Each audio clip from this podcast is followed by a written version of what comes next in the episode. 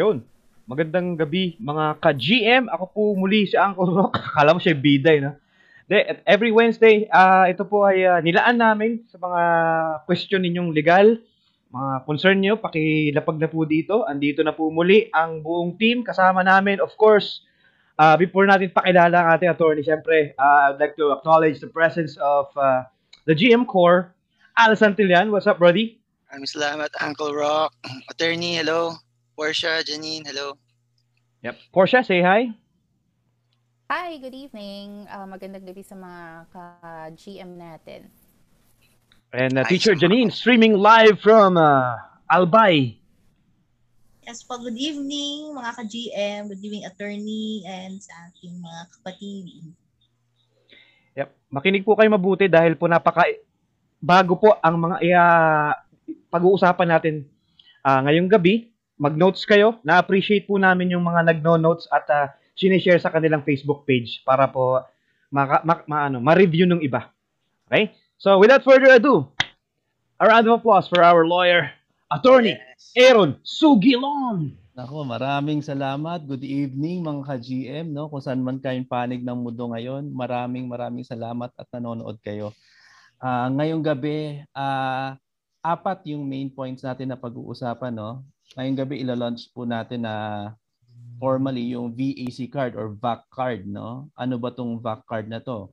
At sunod yung ah, yung mga establishments na hindi nagpapatuloy sa atin, no? Pag halimbawa, nagdi-discriminate na sila, Uh, pag-uusapan po natin ngayong gabi yan at saka ang higit sa lahat yung nangyari sa Lapu-Lapu no sa na naglabas ng executive order ang Lapu-Lapu City. So simulan na natin no. Ah magandang gabi. Ah ngayong araw na ito, yung iba diyan nakatanggap na sa kanilang group chats no ni ni-release natin to early on. Ah ngayong gabi ilo-launch natin yung VAC card no. Ah bali gumawa tayo ng VAC card. Ibig sabihin ng VAC card is vaccination assurance contract. Para ito, hindi to para sa mga atin na naniniwala na makakasama sa atin ang vaccine. Pero para matigil na yung pagtatalo ng mga pro and anti-vaccines. Kasi kahit tayo na alam natin yung panganib na maaaring idulot sa atin ng isang bakulam na hindi pa tested at relatively bago so hindi mo masasabi kung ano yung mga long-term effect. Ah, lagi na lang lang argumento no na meron hindi tayo ang expert at merong expert. So ngayon dahil may expert kayo ah, at dahil kami ay nananatiling may malasakit sa inyo. Ginawa namin ang VAC card na ito para protection ninyo no. So ano ba tong VAC card na to? Vacci- Vaccination Assurance Contract. Itong Vaccination Assurance Contract, nilalaman nito ay kasunduan. Kasunduan sa pagitan ng isang pasyente at ng doktor o ng medical practitioner na magbabak na magbabakulam sa inyo. So, ina-address ko to doon sa mga tao na kumbinsido na no na magpabakulam. Gusto namin manggaling na sa pinagkakatiwalaan nyo kasi kung hindi kayo nagtitiwala sa amin, doon sa pinagkakatiwalaan nyo, nilalahat nito ng ah, ng ng back card na to na kailangan nila ilahad sa inyo lahat ng mga panganib na pwedeng yung dan- ah, sapitin sa pagtanggap ng bakulam. Ah, kailangan nilang ilahad lahat-lahat base rin sa assessment nila sa inyo at kahit very remote. Ibig sabihin kahit maliit yung tsansa ng epektong yun, kailangan nilang sabihin sa inyo. At kung hindi nila sabihin sa inyo yan, dahil sa kontratang ito, tinatanggap nila ang hamon na magkaroon sila ng personal liability. Kung ano man mangyari sa inyo at the fact na hindi nila sabihin sa inyo ang totoo kailangan ah, inform nila kayo sa mga bagay na makakaapekto ng desisyon nyo. Ibig sabihin, kasi nakasulat dito, no? ah gusto kong basahin, no? Kung ano yung sinulat natin dito sa back card natin. Pero it, ano to, magiging available po to sa, on, ano dito na sa may Gising Maharlika TV. So this contract is entered into between the parties signed below. The patient and the doctor or medical practitioner who will who is to administer the COVID the BIDCO vaccine. Under this agreement, the medical doctor or practitioner who wish to administer the BIDCO the the vaccine must provide information about all material risk to which a reasonable person in the patient's position would attach significance. Ibig sabihin nito, kailangan nilang ipaalam kasi yung mga bagay na makaka-apekto sa desisyon nyo. So hindi nila pwede sabihin lang sa inyo lahat ng mabuti. Kailangan iparami na sila yung posibilidad ng mga bagay na masama na, na pwedeng tumama sa isang pasyente. At if the doctor or medical practitioner fails to properly discuss, so kailangan pag-usapan niya ng mabuti para maintindihan ng malinaw, uh, prop- fails to properly discuss the risk and alternative treatments. So ano itong pag-usapan natin? Risk, so ano yung mga panganib at alternative treatments. Kung meron pa bang ibang bagay na pwedeng gamit, gawin halip na magpabetsin. Uh, he is rendered to be personally liable for damages. So hinahamon natin itong mga magigiting na doktor at medical practitioners na panay ang betsin sa mga tao na sila mismo ang magsabi kung ano ang mga panganib at ano ang mga alternatibong paraan na pwedeng gawin ng isang pasyente na halip na magpabetsin. So, nilalabas namin ito bilang protection sa sa inyo no sa sa mga desidido na uh, balang araw magpapasalamat kayo sa mga katulad namin na na binabalaan kayo sa mga dangers na nangyayari. Uh, hindi masama na maging maingat lalo na kung pinag-uusapan ay buhay. At huwag kayong matatakot no dahil uh, hindi maibabalik ang buhay kaya dapat ipaglaban no. Once mawala ang buhay, wala na, dead end na. At uh, kailangan maging malay tayo, maging open tayo sa mga nangyayari na maaring hindi binabalita ng mainstream media pero nandiyan. Ang information ay nandiyan lang, kailangan niyo lang hanapin at makinig din kayo no. So, eto, naglabas din tayo ng guidelines, no? Kung ano ba ibig sabihin nung pag inform sa pasyente. Number one, they have to recognize the risk of harm that you believe anyone in the patient's position would want to know. Ibig sabihin, kailangan ilagay nila ang, situ- ang sarili nila sa sitwasyon ng tuturukan. Ano ba yung gustong malaman ng tuturukan para makapag-desi- makapag-desisyon siya ng tama? Hindi yung ibibigay mo lang sa kanya para makumbinsin mo siya. Hindi. Kailangan nila, kailangan malaman niya kung ano ba talaga yung mga lagay mo sarili mo sa paa nila. Ano yung gusto mong malaman kung sakaling ikaw yung yung magde-decide. Gusto mo malaman yung mabuti, pero gusto mo rin malaman yung makakasama. Pwede ka bang mamatay dito? At kung pwede ka mamatay, kailangan sinabi sa iyo yan ng medical practitioner. No? Uh, malala, uh, you'll know these already from your professional knowledge and experience. So dahil mga professional naman sila, alam nila kung ano yung hinahanap ng mga pasyente na information para makapagbigay sila ng tamang desisyon. So the effect of the patient's individual clinical circumstances on the probability of a benefit or harm occurring.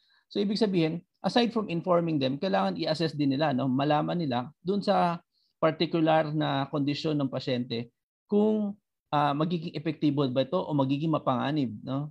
So mabigat ang responsibility ninyo. Total uh, sa inyo, dahil sa inyo nagtitiwala ang mga marami sa ating mga kababayan nasa nasa sa inyong balikat no ang responsibility na bigyan sila ng sitwasyon na makapamili sila ng tama hindi yung nabubulag din sila uh, hindi nyo rin pwedeng sabihin na napag-utusan lang kayo dahil tatandaan niyo nung kayo ay nanumpa sa profesyon nyo bilang uh, manggagawa ng medisina uh, pinangako nyo sa sarili nyo at sa batas na kayo ay tutugon sa pangangailangan ng mga pasyente. So mamaya dadaanan natin yung pangako ninyo. Kasi gusto ko ma-discuss eh. Baka nalimutan nyo na rin yung mga pangako ninyo nung kayo ay nag, na, naging doktor o kaya naging medical practitioners. No?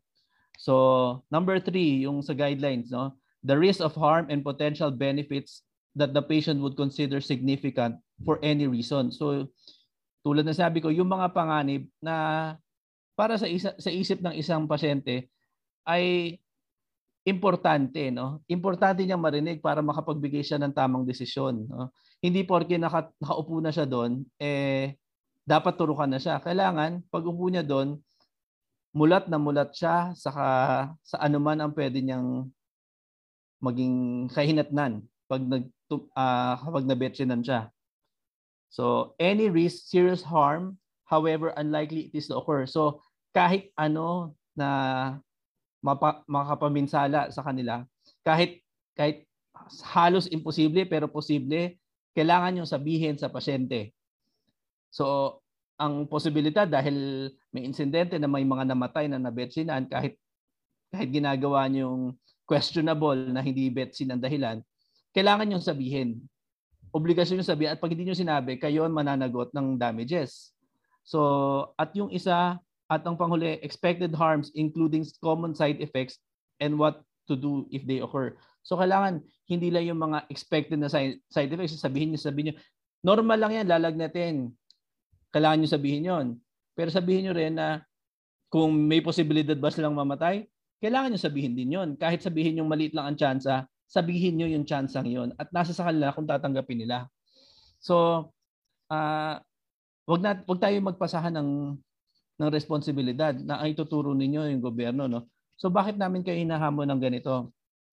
Hinahamon namin kayo mga medical experts, no, na na nagbabakuna sa mga sa mga tao dahil ayaw naman mag-take responsibility ng gobyerno at saka ng manufacturers. So sino may panukala, ayaw nila. Yung may panukala mismo, hindi sila kampante. Kasi kung kayo, kampante kayo sa bakulam na ito, ano ba naman yung pumirma kayo? No? Sa isang kontrata na magte-take responsibility. Total, confident kayo. No? At dun sa mga desidido na, papirmahin nyo. Makita nyo sa kanila at marinig nyo sa kanila, hindi na sa amin manggagaling para tapos na ang argumento ng pro at saka anti-betchin. No? Para tapos na. Tapusin natin ang ang pagtatalo natin. Ah, uh, ito na, ito na po yo. Uh, para hindi na tayo magtalo, hindi na namin kayo kumbinsihin, total kumbinsido na kayo. Uh, bitbitin nyo na lang. Uh, parang awa nyo na para sa alang-alang sa buhay nyo dahil kahit naman tayo nagtatalo, isang pamilya pa rin tayo, iisang bansa tayo at tayo magkakabab- magkababayan ano. So 'yon. So mga ka-GM ha, uh, ilalabas labas na po natin ngayon yung vaccination assurance contract, yung VAC card. So sana doon sa mga masisipag at magigiting nating mga kababayan, ipatuloy niyo pa rin po ang flyering at isama na rin natin ito sa flyering no natin para makatulong tayo uh, para matapos na rin ang uh, paghihirap na dinaranas natin ngayon. No? Kasi kailangan maging tama ang kilos ng ating gobyerno pagdating sa pandemyang ito. At hindi ito nagiging tama kung patuloy you know, ang paduloko sa isa't isa. So, total, may mga pinaniniwala kayo experts, mga doktor, mga itong mga nag-admit, nagbe-betchin, uh, sa kanila namang galing kung ano ba talaga. At kung talagang kampante sila at gusto nilang matapos na ito, pirmahan na nila. Walang problema kasi kumbinsido na rin naman yung pasyente pero utang na loob, pirmahan nyo na. Pirmahan nyo itong mga VAC card na i-release namin para rin malaman namin kung kampante talaga kayo sa Bakulam kasi baka mamaya napasubo na lang din kayo dahil naturo na na na na na kayo kaya gusto niyo damay-damay na edi ito ito yung protection na hinihiling namin sa inyo ngayon gusto ko balikan natin no uh, brother Al balikan natin yung ano ba yung mga sinumpaan ng mga doktor. No? Sinave ko dito yan eh. Sige, attorney. Share screen Oo. natin. Gustong gusto ko yung sinabi mo na we are in the same boat, pro and mm-hmm. anti. Pare-pares lang naman tayo. So, yung VAC is, I think will unite everyone para makita parehas kung anong nangyayari sa frontline. Oo. Kasi hindi ako hindi ako para lang doon sa mga ayaw uh, naawa rin ako dun sa mga paano naman yung yung hindi lang nila naririnig yung yung other side kasi baka mamaya nabubulagan lang eh no. So ngayon, dinownload ko tong ano eh, uh, Code of Ethics of the Philippine Medical Association no. Ah uh, nag-take down ako ng notes dito eh. Paano ko ba to ano, shares? Share screen lang dun sa green button sa middle. Ah, okay share screen ito. Kung may audio yan, paki-click yung ano. Ay, hindi. Ano lang naman siya. Okay, hindi. Wala naman. Oo, wala naman. Ito. Kita na ba dyan? Ayan. So, ito, no? So, yung Code of Ethics of the Philippine Medical Association, no?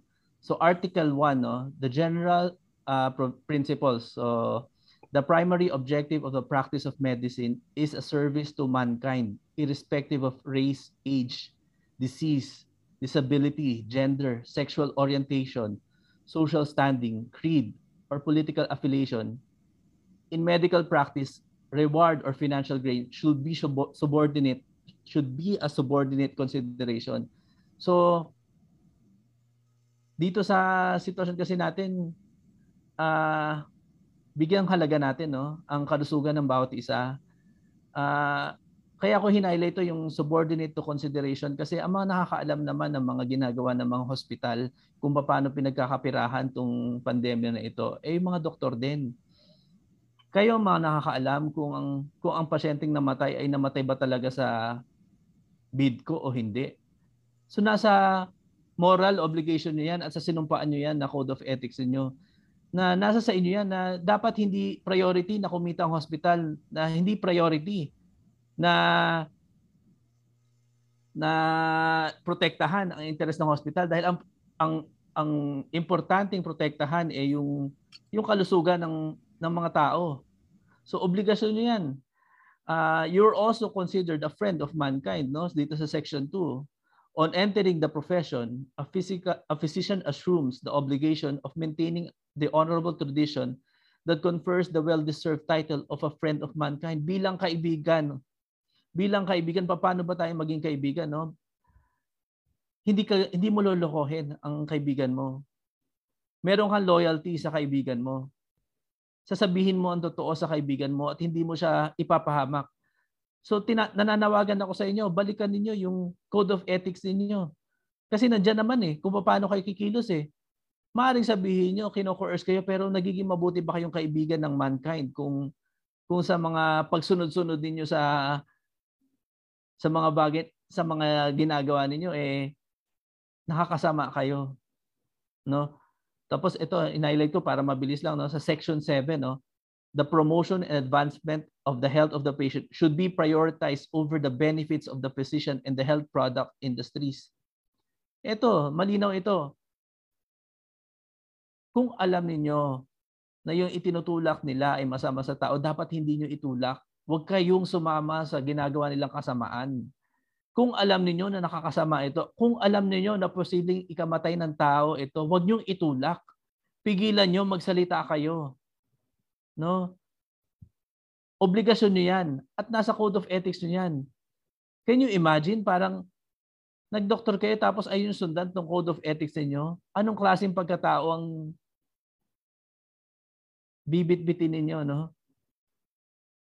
Tulad ng sinabi ko, sinasabi sabi, sabi ko paulit-ulit. Lahat ng mga bagay ipagbabayaran. Malinaw na malinaw na ginawa niyo tong code of ethics na to dahil mabuti ang hangarin ng code of ethics na to. No? So, article 2, no, duties of physicians to their patients. So, section 1, a physician should be dedicated to provide competent medical care with full professional skills in accordance with the current standards of care, compassion, independence, and respect for human dignity. Human dignity. No? Tama ba sa isang tao na maging ginipig? Ukol ba 'yon sa human dignity? So, tumutugma ba sa isang sa human dignity sa dignidad natin bilang tao na maging maging experiment tayo ng isang bakulam na hindi naman nakaka hindi natin masabi kung nakakatulong ba yan. Malamang nakakasama dahil simula na nag-roll out, lalong dumarami ang may sakit. So, tama ba yan sa dangal natin no? bilang mamamayan, bilang tao? Tama ba yan?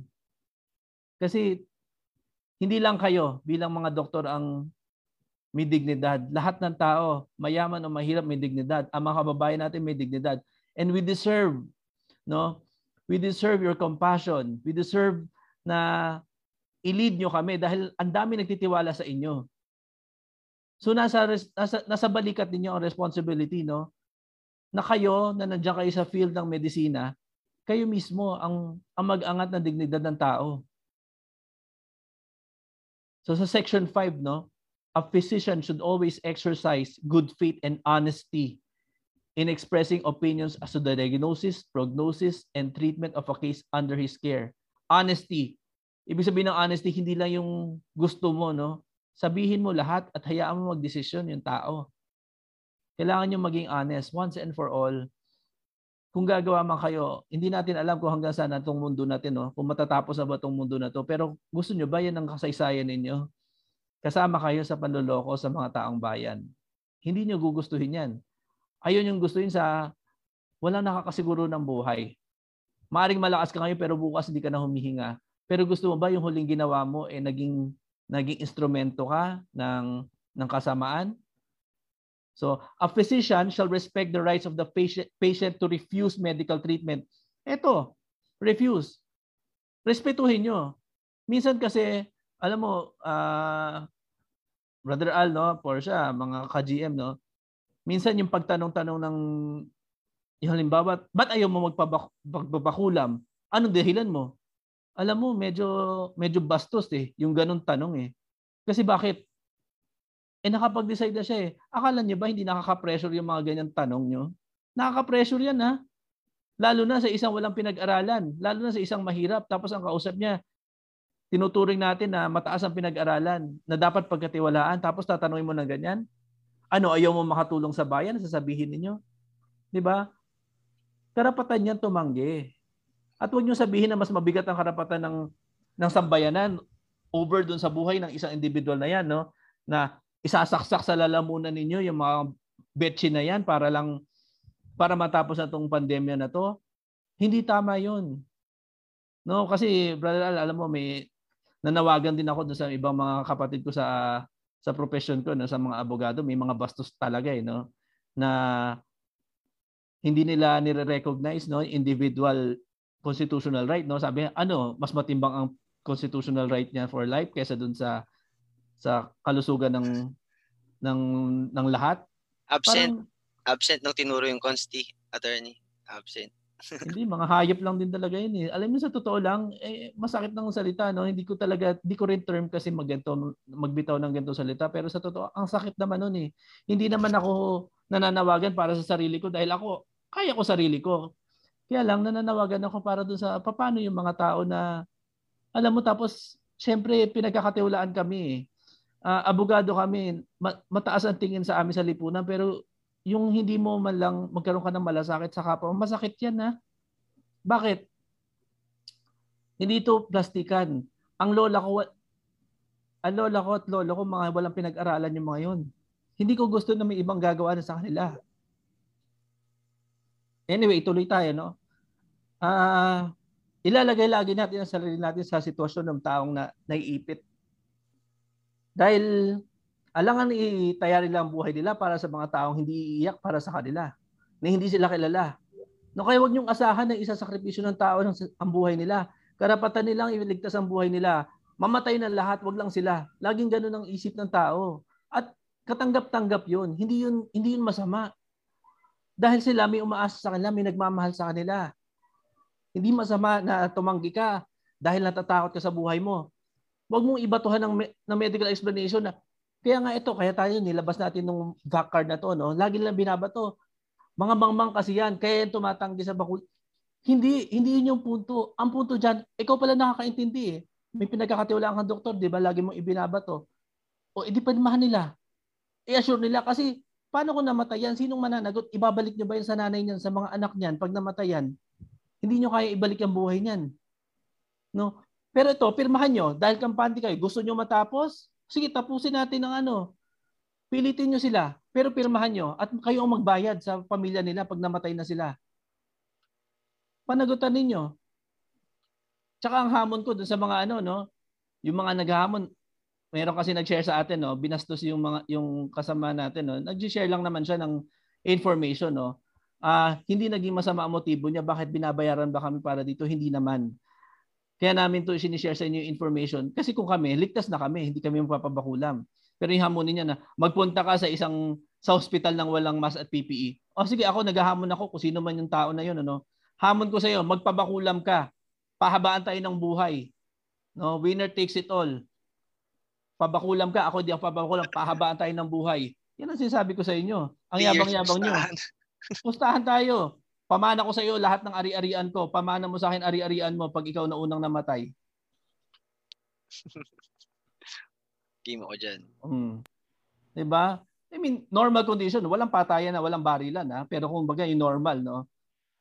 Magpabakulam ka, kami hindi kami pabakulam, pahaba ng buhay. Pag ikaw isama ilagay mo sa will mo, pag ikaw namatay ka, na nauna ka sa amin, sa amin na lang sa amin pamana lahat ng ari-arian mo kung may ari-arian ka man.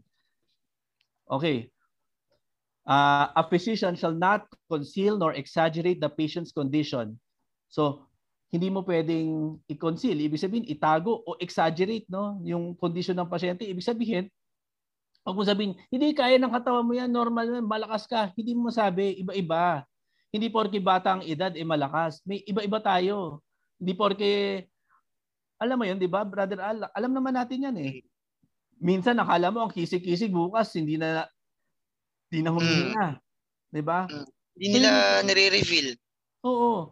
Kasi yung danger, importanteng nalalaman para na protekta ng sarili. Pagkatapos nyo sabihin sa ta- sa sa pasyente kung ano yung tama na kung ano yung pwedeng mangyari sa kanila, hayaan niyo sila mag-decide kung tutuloy pa ba nila o hindi.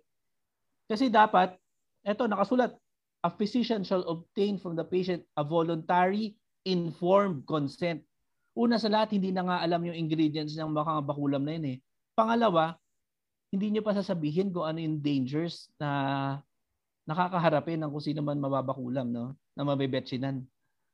So, in case of unconsciousness or uh, wala na yan. Dito tayo sa section 6, no? The physician should should hold a sacred and highly confidential whatever may be discovered or learned pertinent to the patient even after death, except when, when required in the promotion of justice, safety, and public health. Bakit ko highlight yan? meron talaga na medic ano no na privilege kasi yan na information ng mga doktor na hindi nila pwedeng ibulgar. Ah, uh, kaya lang may exception eh. Ang exception kasi promotion of justice, safety, safety and public health.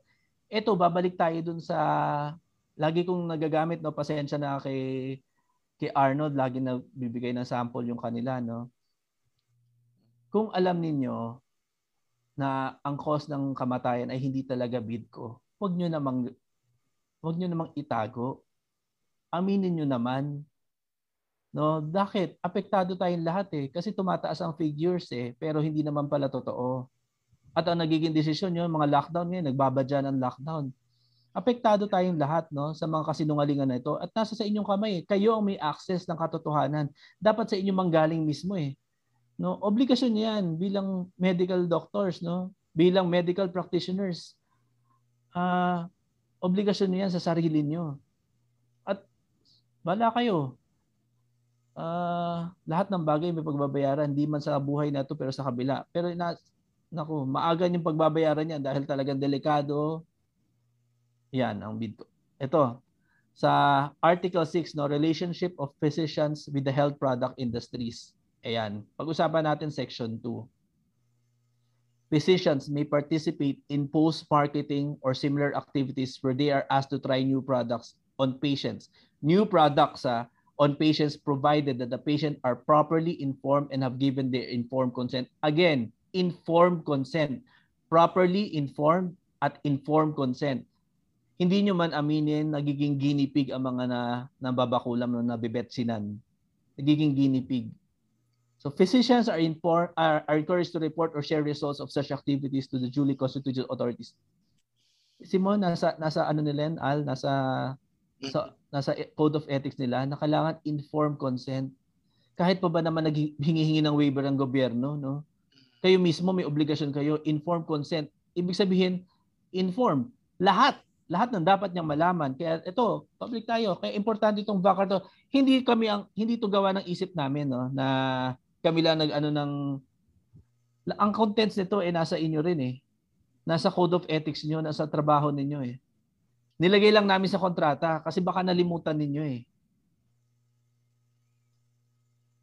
So re- section 5, research activities shall be ethically defensible, socially responsible, and scientifically valid. Ikaw, Brother Al, tanongin kita, sa tingin mo ba socially responsible yung ginagawa ngayon na alam mo yun, push lang ng push sa Betsin, pero hindi hindi alam ng tao no na pwede nila pala ikamatay itong betsi na to. Hindi. Kasi ang nangyayari, 'di ba, bago sila magturok, may waiver silang pinipirmahan. After ng turok, wala nang obligasyon yung nagturok sa kanila. Mm. They're on their own. Walang mananagot.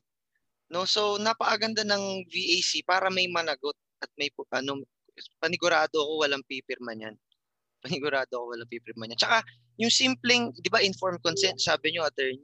Mm. Eh, yung simpleng tanong na anong laman ng turok? Kahit Mm. sinong naturukan na kilala ko, kahit sinong magtuturok, hindi alam ang isasagot. Yun na nga eh. Hindi So, sinasagot. di ba, malaking bagay yan eh sa decision making na kailangan alam nung pasyente yung kung anong kaharap niyang peligro no pag pinasok niya ito kasi sa totoo lang nagiging nagiging research program tong ginagawa sa sa atin ngayon sa buong mundo no ang pag, pagbabakulam na ito nagiging ano siya eh research program at napaka-unethical no? Para para isalang mo yung tao sa isang peligro na hindi naman lang alam. Parang sabihin mo sa kanya tumawid ka sa sa tabla. Pero ah, nasa ilalim pala nun nasa bangin ka pala o kaya na, na naghihintay pala sa iyo mga buwaya sa ilalim. Alam mo yun hindi naman lang nakapag-decide tinakot na lang ng tinakot tapos ganyan ang mangyayari so ito ito ayan ah, paano ko ba eh, stop ko na yung share ko ano ayan so yan yung yan yung dahilan kung bakit tayo naglabas ng ng back card no, ng VAC card na nanggagaling na rin mismo sa sa ethical guidelines ng mga medical practitioners. Nilagay lang natin kasi lagi nilang ina-assure na safe eh. Total kung safe, hindi naman siguro issue na i-assure yung taong bayan. E di pasukin yung contract, pumirma kayo. Pirma kayo sa sa back card. No, kasi lagi niyo sinasabi dahil kayo ang nagsabi dapat sumunod. Meron responsibility no, may kaukulang responsibilidad diyan no. no? Ina-assure niyo sila eh. So, kailangan inform nyo sila ng tama. Hindi naman nakalamantay, pero pag hindi nyo dinisclose yung, yung mga posibleng risk, ah, obligado kayo na obligado kayo na magbayad ng danyos. So, yun. Ano, ano may mga tanong ba kayo mga mga ka Nak, no, Nak, before you proceed, no, uh, let me just clarify. Sa mga nanonood, uh, I was monitoring the comments. Um, sa nangyayari po ngayon, what attorney is doing first, ini-explain niya po muna sa ating lahat kung ano yung rationale behind doon sa card, sa vaccination, assu- na card, vaccination assurance contract. Lalabas po natin yan, pero ini-explain muna po ta- natin sa, sa inyo para po, kumbaga, hindi lang tayo bunot ng bunot ng baril. Ha? Naiintindihan natin kung bakit natin gagamitin itong weapon na ito o it, atong tool na to bago tayo makipag-away. Okay? So, let us, that's why po, sa mga nag-a-ask where is, how can you get a copy? Ito na nga po. Pero gusto po natin, um, ini-explain po ni attorney ng maigi kung ano yung rational, ano ang dahilan. Bakit niya naisipan na gumawa tayo ng vaccination assurance contract? Klaro ba? So, ano lang pa kayo, patience po mga anak. Well, let's wait and then lalabas po natin yan. But we are doing, the reason why we went live ngayon, ngayon eh para ma-explain talaga ni attorney. Okay? So, um, ito ha, again, yung mga humingi ng kopya ha, yan. Let's, ano, intay lang. Let's let, let attorney fully explain what it's all about. Para pag tinanong kayo, hindi kayo magsasabi na, ay ewan ko. 'Di ba? Alam nyo kung bakit meron kayong VAC. Why do you have the VAC? Hindi yung tatanungin kayo tapos sasabihin nyo, ay hindi ko alam eh. Sabi lang kasi ni Attorney Aaron eh. Sabi lang kasi ng ka-GM. Hindi po tayo nandito sa community ng GM para maging ganon. Na parang sabi lang kasi na ganyan. We are here to empower and educate you para kayo ay ano, para kayo eh, alam ninyong makipaglaban on your own. Correct ba, Ato- Nak? Tama tama 'yun, Nijet, no. So, inuulit ko kasi nandun baka mamaya yung mga late na nakarating sa live, no, ang narinig lang dinidiscuss ko yung code of ethics ng ng mga medical practitioners, no. So, itong VAC card na to, ito ang tulong natin sa mga taong kumbinsido na na magpabakulam. Gusto natin maprotektahan sila. So para tapos na yung argument, no? Kasi lagi na lang nakikipagtalo. Ayaw na natin makipagtalo. Hindi naman natin sila kaaway. Actually, gusto natin sila makaligtas din. So para protection nila at wala na tayong pag-usapan, lagi nilang binabato, hindi kayo expert. Naintindihan natin yon. May expert sila. At ngayon, ang expert nila, ipinapasa natin ang obligasyon ngayon sa expert nila na ipaliwanag sa, kan- sa kanila ang lahat ng panganib na pwedeng ma- na pwedeng mangyari sa isang taong babakunahan, no? So, ito ang purpose nito. Hindi to tayong mga alam na natin na ayaw natin, iba na yung naging process natin diyan, no? So, meron yung nilabas si Brother Al na vaccination exemption card, no? Doon naman nakalagay lang doon yung basis natin na sa constitutional basis natin kung bakit tayo pwede mag-resist na any any form of harassment na is invalid, no? Hindi na tayo pwedeng coerce kahit yung magiging mandatory na mamaya daan na natin yan, magiging mandatory na yung vaccination, no? Uh, address natin yan. Itong VAC card na to, para wala na tayong pagtatalo dun sa mga ayaw maniwala sa sinusulong natin na sinasabi natin sa kanila, o sige, hindi na kami makikipagtalo sa inyo. Bitbitin niyo ito at sabihin niyo sa sa medical practitioner na pirma na lang kayo, abasahin niyo ito at intindihin niyo Total, naniniwala kayo at kampante kayo na safe at effective ang, ang vaccine, ano ba naman yung mag-assume kayo ng personal liability for damages kung sakaling tamaan yung pasyente, no? Kasi, sa totoo lang, magtaka kayo. Hindi ko alam eh, hindi ko rin maintindihan, no, mga kaka-GM, no? Bakit to mga to uh, hindi na hindi natatakot sa sa bakulam Samantalang ang gobyerno at ang manufacturer ayaw mag-assume ng liability for damages. So since ayaw ng gobyerno at lahat naman tayo, I think right now consistent tayo no. Marami sa atin wala na nawala na rin tiwala sa gobyerno. Nagtitiwala na kayo ngayon sa medical practitioner na sumusulong nito no. Sila ang nag-advertise nito eh. Since ina-advertise nila ito, I think it's right no na hingin natin sa kala edi mag mag-assure kayo, no? i-assure nyo yung mga kino-convince nyo, i-assure nyo na sige, sasagutin nyo yung, yung liability for damages kung sakaling tamaan na masamang epekto tong mga tao. So, yan ang purpose nito po, no, nung fact card. Again, yung magtatanong, lalabas po natin yung kopya niyan. Ini-explain lang po ni attorney kung ano bakit po tayo maglalabas ng vaccine ng VAC card o VAC contract, yung kontrata niya. Kasi hindi siya card eh, malaki siya eh. Malaki. So isa siyang liham, kontrata siya. So Mga 5'8 lang naman. Oh, yeah. 5 by 8 ang so, ginawa ko eh. Okay, so uh, kontrata siya. So mga nanonood po, o yung mga hindi yung mga hindi naka, naka ano sa umpisa, meron naman pong replay. Pwede niyo pong i-replay kasi nasa GMTV po tayo. Okay? So, um, ilalabas po natin 'yan. Huwag mag-alala. Pumunta kayo sa GMTV page. Yung mga hindi nanonood ng GMTV na parati na lang kayo nagtatanong, pwede yung bumalik kayo at panoorin niyo po yung GMTV. Okay? Kasi marami pong inilabas doon na information tungkol sa pinag-uusapan natin, tungkol yan sa mga uh, uh, mandatory vaccine na yan, at kung, ba, kung nasaan na siya sa kongreso, at kung ano-ano pa, no? So, tinalakay na po namin yan. Ano, so, kung pwede lang, bumalik po kayo at pwede niyong panoorin ulit. Pero regarding sa kontrata na yan, let me repeat, ilalabas po namin yan. Hindi po namin, kaya, hindi po namin hahadlangan yan. Okay? Hmm. Hindi namin inaano yan. Hindi ano yan, hindi namin um we are not um uh, just keeping it on, on, to ourselves. We are going to release it, but we just need to explain why we are doing such a strategy or why we are doing this. Intindihin yung mabuti. Konti lang kami sa GM para mag-explika. Wala kami parati dyan para mag-explika sa inyo kung bakit natin ginagamit itong kontrata nito. Intindihin nyo muna kung bakit natin bakit kayo gagamit ng um, VAC na yan. Okay? So, and I will do a subsequent live para explain ko uli yung mga tinatalakay ni Attorney Aaron ngayon. Kasi kahit po kami, this is the first time na sinasabi niya to. Okay, this is the first time na ini-explain niya ang rational at kung paano niya naisip na gumawa ng gantong kontrata. So pare lahat po kami, this is our first time listening to it also. Ito yung unang premiere kumbaga ng ng ng kontratang ito.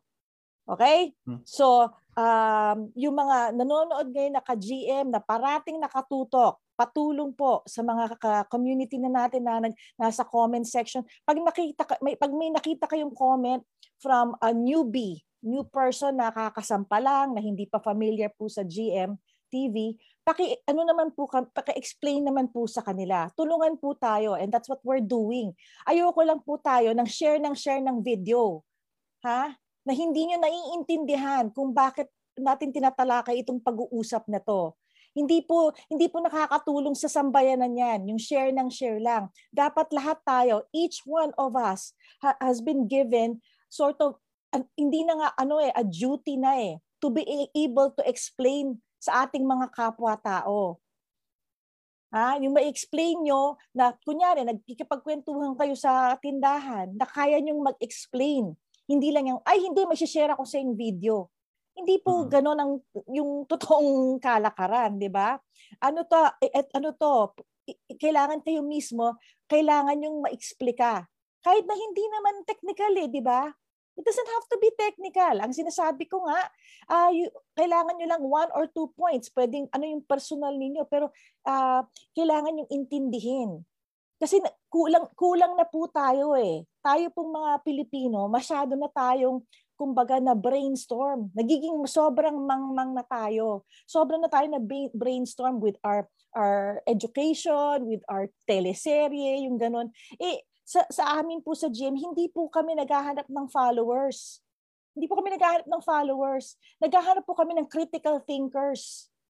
Naging, naghahanap po kami ng mga taong marunong tumayo at ipaglaban ang kanilang karapatan na hindi kailangan lang na magre-rely lang sa isang video o sa isang article o sabi ng sabi ni sabi ni ganyan, sabi ni ganon. Ayoko yung ay sabi kasi ni Rock. Ano 'yun? Sabi ni Rock. Eh ano ba yung sinabi ni Rock? 'Di ba? Oy, sabi kasi ni Attorney Aaron yan eh. Ay sabi kasi ni Al yan eh. Di po ganon. Kailangan kayo po lahat tayo we are learning. Lahat po tayo ay natututo ngayon. So kailangan gamitin natin yung ating ah, ah, God-given intellect. Maging intelihente naman po tayo. Gamitin natin ang ating karunungan para tayo ay makatulong sa ating mga kababayan na sinasabi nga ni attorney na yun na nga eh, hindi naiintindihan hindi ang bagay-bagay, yung mga hindi nakapag-aral, yung mga walang oras ah, magsaliksik dahil sila ay busy maghanap ng kumita at maghanap ng trabaho. Yun po ang ating a- ating dapat gawin bilang isa tayong maharlikan. Okay? Tama So, yun. bago ka- Bridget. O, di ba? Bago ka tumuloy, attorney, kasi masyadong ano eh. I mean, I just, ako, ang messaging parati ngayon ng Gising Maharlika is to empower eh. Because what you're doing is empowering. Exactly. Attorney Aaron, di ba? You are giving us the tools. Ngayon, how do we use the tools? Ang tools pwede maging masama ang mabuti, depende sa papaano mo gamitin. Pag hindi ka marunong gumamit, baliwala ang tool na yan. Correct, attorney? Tama, Nay, no? Tama, Nay. At saka ito kasi, minsan kasi nagtatanong yung mga ka-GM natin, no? Paano sila makakatulong, lalo na dun sa mga, yung mga desidido na, ito na yung naisip namin paraan to, ng VAC card na to. Ito yung paraan para matulungan nyo sila. Na kasi, ah hindi na tayo makikipagtalo kung sinong expert nila at sinong expert natin. Yung expert na mismo nila, marinig sila sa expert nila na pinaniniwalaan nila, yung mga dangers ng betsin, no? So ito yung magiging tulong natin sa mga kababayan natin na nadesidido na nasasabihin nila eh, para to sa ano eh, sa sambayanan kaya magpapabakulam na ako. O sige, okay lang, naintindihan namin kasi hindi naman kami dito terorista na pag hindi ka kaayon sa gusto namin, eh kaaway ka. Hindi ka namin kaaway. May malasakit pa rin kami sa inyo. Pero binibigay namin sa inyo to, dalhin nyo at hingin nyo sa kung sino man ang magbabakulam sa inyo na pirmahan. Alamin at explain sa inyo lahat ng dangers para sa kanila kasi nagtitiwala kayo sa kanila. So yun ang papaliwanag natin sa mga bibigyan natin ng kopya nito, no? I tulungan natin yung mga kababayan natin na na maintindihan at manggaling na mismo sa mga taong pinagkakatiwalaan nila. Kasi sasabihin nila, ano bang alam mo? I mean, I'm I'm I'm thinking na halimbawa, hindi naman doktor no, tong ka-GM natin tapos makikipag-usap, magtatalakay tungkol sa sa bakulam na to sa pandemya, sasabihin, ano bang alam mo, hindi ka naman doktor, hindi ka eksperto. Para walang ganun bastusan kasi ayaw natin magbabastusan eh. Ang sunod kasi nun bastusan eh.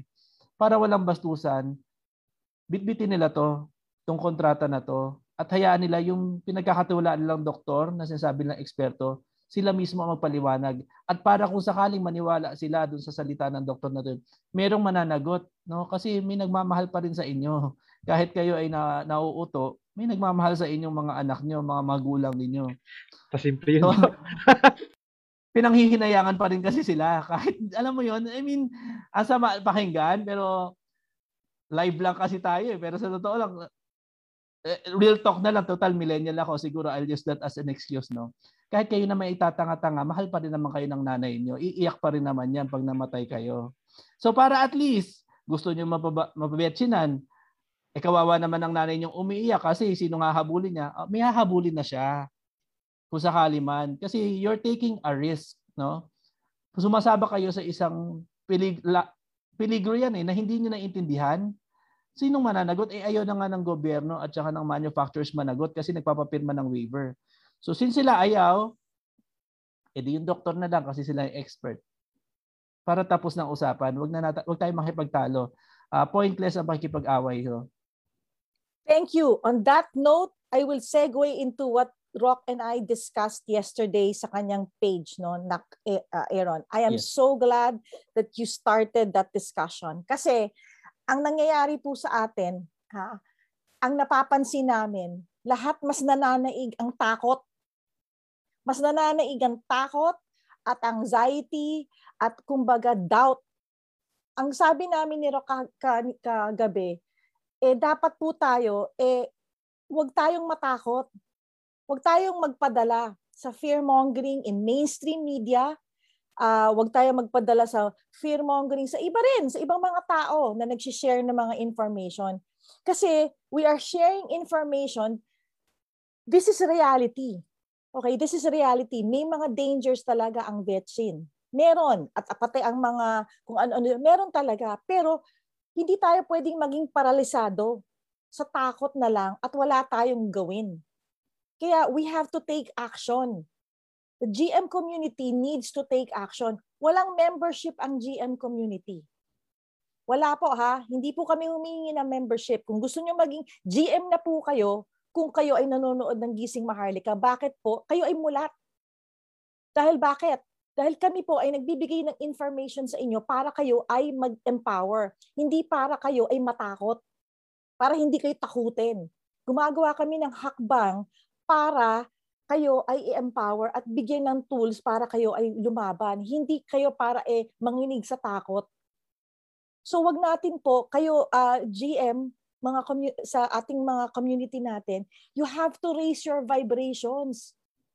You have to raise yung tang, uh, ano, i-resist nyo yung mga takot, uh, yung doubt, yung galit, yung pakikipagtalo, pointless, sabi nga ni Attorney Aaron, talagang pointless. Bababa kayo, magsustoop down, magsustoop down kayo sa level na makikipagtalo kayo. Tama na po yun. That's enough. Enough is enough. We we all have to work together to bring the, the our vibrations higher. How? It is through this, through sharing the yung, yung, yung taking action kaya nga, akala niyo ba si attorney, ito, ito mga naiisip niya ha, hindi po ano to ha, talagang nag-iisip po yan ng strategy. Hindi po namin binabayaran si attorney, wala pong bayad si attorney ha. She is doing this ng libre dahil po sa malasakit niya sa sambayanan. So, uh, tayo naman po ay may responsibilidad dahil binibigay niya sa atin ang uh, kanyang oras, eh tayo ay may responsibilidad na ito ay maipakalat natin sa ibang tao. Not just through sharing na, oh hindi sabi ni attorney eh. Ayoko nang ganun ha, mga anak ha. It's not, wala, walang mangyayari po sa atin.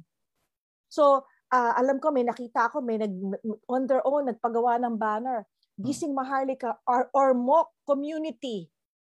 Kita niyo yun, or mock community. Kumuha lang siya. Banner niya, or mock community. Alam ko marami ng marami ng mga tao diyan, matagal na yung sa Tugigaraw, meron silang Tugigaraw community doon, si, si Jingle. Marami sa Cavite, Cavite community. We are all our communities. Magsama-sama po kayo. Empower yourselves. Okay, but thank you at, ano, at uh, Aaron no, because of what he said. Tama na yung pakikipagtalo po. Ah, tama na yung tako, tama na yung ganyan. Ano na tayo? Level up naman po tayo. Isa more than one year. We've been debating, we've been sharing all these videos. Now it's time for action in our own little way. And like I said, kahit sabihin yung, yung little way nyo is, wag lang kayo mag-share ng video, ah, sabihin nyo sa tao, oy, alam nyo, sa, ano, ang, ang, ito yung impormasyon na nakuha ko, na dapat pala tayo ay may mga karapatan sa ating konstitusyon. Kailangan ipaglaban natin ito. Meron palang karapatan, ay meron palang mga obligasyon ng mga doktor under their code of ethics.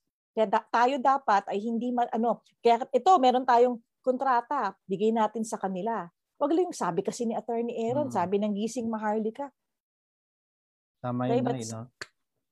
Actually, sinulat ko rin dun sa ilalim, no, yung remarks, no? Nakalista dito yung uh, patient's right to life is protected under 1987 Philippine Constitution. So yung Article 2, Section 11 at saka Article 3, Section 1. Para alam nyo rin, no, alam din nila. ah karapatan nyo yan, no? Kasi pagdating sa buhay nyo, kailangan malaman nyo lahat ng mga kaapekto dyan dahil hindi pwedeng mamatay na lang kayo nang hindi nyo naiintindihan, no? Para kayong tumalon sa bangin, no? So dapat alam nyo yung alam nyo kung ano yung pinaglaban nyo, no? Kasi buhay niyo yan Oo. eh. Mabigat ang Birahan mo- kapalit eh. Yeah, birahan mo lang yun ng, alam nyo ba, sa Article Oo. 3, uh, Section 4, eh kahit yung kausap mo sasabihin, wow, ano ba, like I said, pag alam niyo yung sinasabi ninyo, it gives you parang authenticity. Isama niyo yung ano niyo, isama niyo yung knowledge and passion ninyo. Then pag nagsalita po kayo, meron yung authenticity dun sa taong kausap ninyo. Hindi Mm. lang yung, ay, nag-share lang kayo. Eh, hindi nagkakaroon kayo ng credibility because of your authenticity. Kasi alam niyo po yung pinagsasabi ninyo. Hindi lang kayo nagpaparot. Hindi lang kayo nagparang nagsasalita lang, nagli-lip sync lang ng kung anong sinabi ni ganyan. Pero pag na talagang nauunawaan ninyo ang inyong karapatan, okay, ba- basic, pag alam ninyo ang inyong karapatan, kaya niyong ipaglaban ang sarili ninyo. Ah, I know uh, Rock and Al and all the GM Core, I want you to jump in and make a comment before attorney proceeds because I know bombarded po kami ng mga private messages. Yung iba dumidiretso na po sa mga members ng GM Core, hindi lang sa GMTV. Sinasabi ko po, volunteer po group po to. May mga trabaho po lahat ng mga tao dito.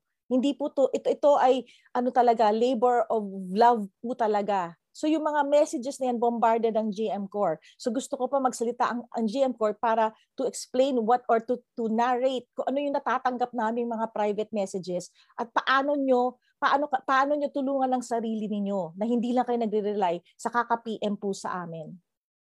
Rock? Ako bring up ko yung kanina. Ah, worried na worried siya. Paano daw siya uuwi ng Pilipinas? Kung i ano. Yung ano kasi I think masyado nating dinala sa kung saan saang imahinasyon ang word na mandatory na hahawakan ka. parang ganun yung naiisip nilang ano yun, na gagapos ka. Parang ano, naiintindihan ko yung takot, no? Pero ang lagi ko sinasabi is, ah, sige, sabihin ko yan kay attorney, pero ang pagkakaalam ko dyan, wala, pag wala yan sa batas, ah, health protocol lang yan. Mm. Ah, wala siyang pangil. So, kailangan mo ipaglaban ang karapatan mo. Pag lalaban ka o mababakunahan ka, And Pumili ka. natin yan. Address natin yan, Brother Rock, no? So, address ko na ba? Eh, teka ba? Sorry, nakat kita. Sige, sige, no, Hindi. Okay lang. And then we'll go, Nag-adlib no, na lang ako. Okay lang. Oo. attorney, let's go to Al and then to the rest of the GM ko kasi may Okay. mga personal experiences sila that I want them to, to narrate to the people kasi hindi alam ng mga tao behind the scenes what's going on eh. Okay, Yeah. okay. So may mga nagsusumbong sa atin, no? Hindi naman nakakalungkot nga yung iba, hindi willing lumaban na nagsusumbong na positive, i-cremate na daw. May mga nagsusumbong sa atin, kailangan, ito ang gusto kong reminder sa lahat.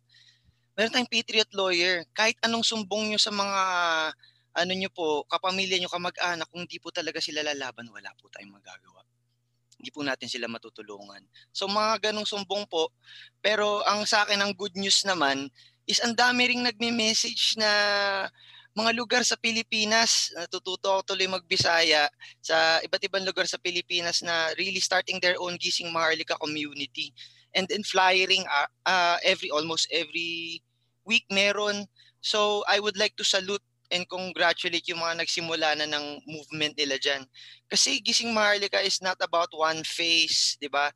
This is about true freedom and human rights. Kung naniniwala ka na hindi ka alipin, no, kung maharlika ka at gising ka sa mga nangyari ngayon, gising maharlika ka na. So, ako, nung ano nga, eh, nung 24, I challenge everyone to be the leader in your community. No, so sa lahat ng nanonood na to, kaya mo 'yan. Kung di ikaw, maghanap ka ng mga nasa paligid mo na matapang, mag-unite kayo, magbayanihan kayo. So yun lang ang sa aking message sa mga nagme-message po sa akin, tulungan po tayo, hindi po kami madami. Uh, merong sinasabi si Capre dito eh, we are in the process of uh, setting up a command center. Sana ano to mag-push through. Pero yun, tulungan po tayo sa mga ano, sa mga mangongolekta ng mga evidences, sana kompleto, mga guys, sa mga flyering, tulungan po tayo. Yun lang po. Si baka si Janine or Portia may sasabihin. Bro, add ko lang sa sinabi mo no. Um, hindi po kami yung sa Gising Mahalika core, hindi po kami mga insecure na tao na kami lang yung leader. Na, oh, walang iba magiging leader ah. Hindi, hindi po kami ganoon. Kailangan ano mas kung mas mahusay kayo sa amin, mas maganda. Gagaan ang trabaho namin. Yes, yes, yes, yes, Mas yes, maganda. yes, yes, yes. We are creating leaders. Hindi po kami we are not hindi po kami hindi po namin minomo, no, no, minomonopolize ang pagiging ano ano, if you are want to become a leader, you also have to be a good follower or two. So kaya ano, ah, lahat tayo, we are that's why we're empowering. Tama po si Rock. Good point, Rock. Good point na we we need to empower everybody. Hindi kami. Hindi kami nagma, hindi kami nagmamagaling at nagmamarunong. Pwede ba Right. i-timing na namin, Nay, na invitahin yung mga Patriots for tomorrow? Yep, Ah, habang marami nanonood, yes, go ahead. Habang marami nanonood, sa mga nag-decide, ito po yung tanong namin sa inyo. Kasi total, naniniwala po kayo sa pinaglalaban nating lahat ngayon for true freedom and human rights. Kung yung mga gusto pong mag-step up sa community nila, i-equip po natin bukas. May meeting po tayo ng Zoom. Welcome po kayo mag-join. No, tuturuan po namin kayo paano mag-organize sa area nyo, leadership, mga ganyan, kung kung ano mga gagawin. GNM, ituturo. Basic Constitution, ituturo. Bukas po lahat yan sa amin ni Rock. Bro, And we will send and we will send the link. Kalma, Yes. we will send the link. Ma- makikita nyo sa page, ina-announce lang namin ha. So it will be an empowering Zoom meet. Hindi to ano ha, question and answer. If you are willing to step up and if you lahat tayo we lahat tayo may kakayanan. Huwag niyo sabihin hindi niyo kaya ha. Ordinaryong citizen lang kami. We are a group of ragtag individuals na hindi kami magkakakilala and we got together. So wag niyo wag kayong mag-excuse po sa amin ha. Please lang. Wag kayo, ako wala ako, hindi ko pa nakikita tong mga batang to. I haven't met them personally. We are a group of ragtag individuals who got together dahil sa isang layunin. Yun lang yun ha. So huwag niyo sasabihin na hindi niyo kaya. Kaya ninyo. Ako, Hindi po rocket ako science ang ginagawa natin dito. Oo, lang meet and eh. greet lang tayo. Ganun lang. Hindi siya rocket science. Usap-usap lang tayo. Yun. So, uh, Janine or Portia, please uh, jump in. I really want you to speak kasi ito yung dalawang to. Sobra silang magtrabaho ha. Hindi ako nagbibiro. Counselor na sila. Okay, go ahead.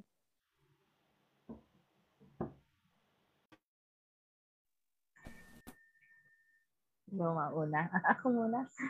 Okay po. No, may mga time na ano, binubuksan ko rin yung inbox. Kaso ano lang, dahil nga sa hectic schedules, end of school year plus enrollment yung week na to. So, may iba, ano, ah, until now, they are asking on ano, what to do. Tapos, ang ginagawa ko na lang na strategy is to empower them na dapat i-resist mo kasi ah kami dito I were uh, doing everything to ah kung ano yung kung ano yung maitutulong namin para kayo din ay kayo mismo kaya niyong malabanan in your own workplace or in your own area kung talagang nire-require na sa inyo. So, yun, I'm giving instructions, then nagaan na rin ako. I'm also empowering them uh, spiritually to raise the vibrations. Huwag ka matakot. Yan palagi yung linya ko sa kanila.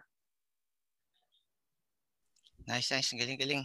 Portia. Si Portia yung Guidance marami. counselor na talaga eh. Oo. Oh, pati si, si Portia, Guidance yan yung guidance counselor yan, si ah, guidance counselor Portia. Ah, yes.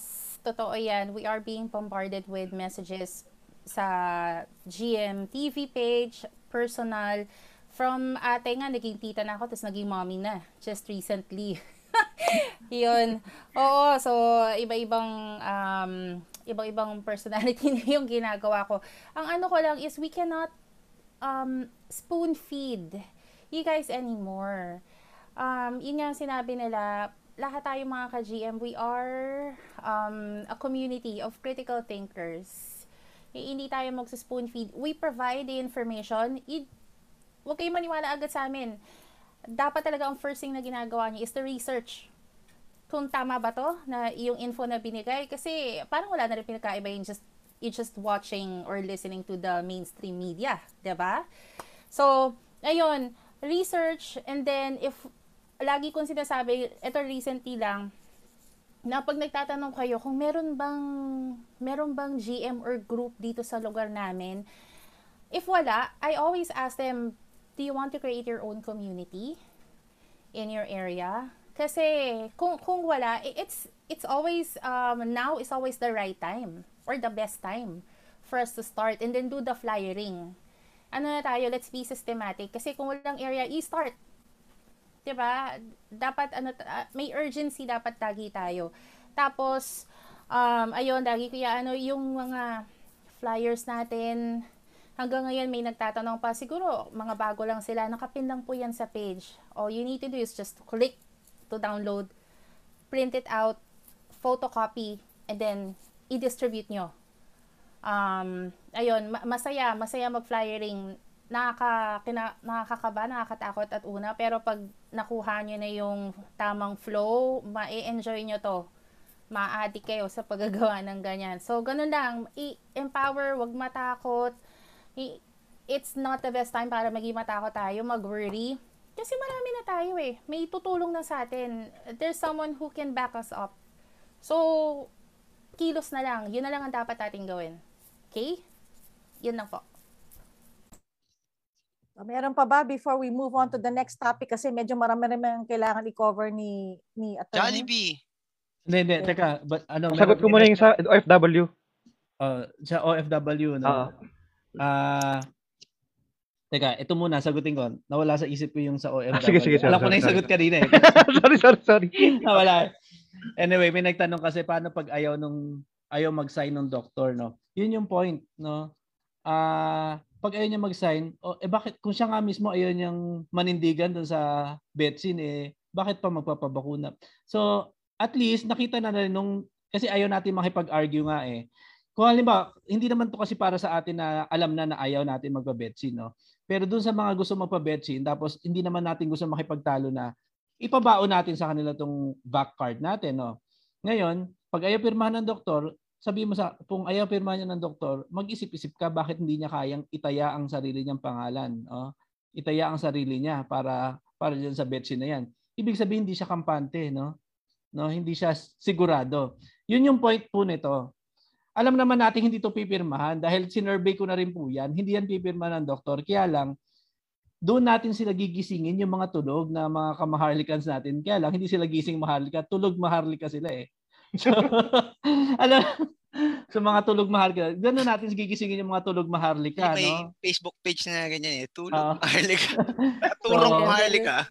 So, ito yung pampagising natin sa kanila kasi dito marirealize nila na teka lang, akala ko ba safe to, ba't ayaw mo pirmahan, Dok?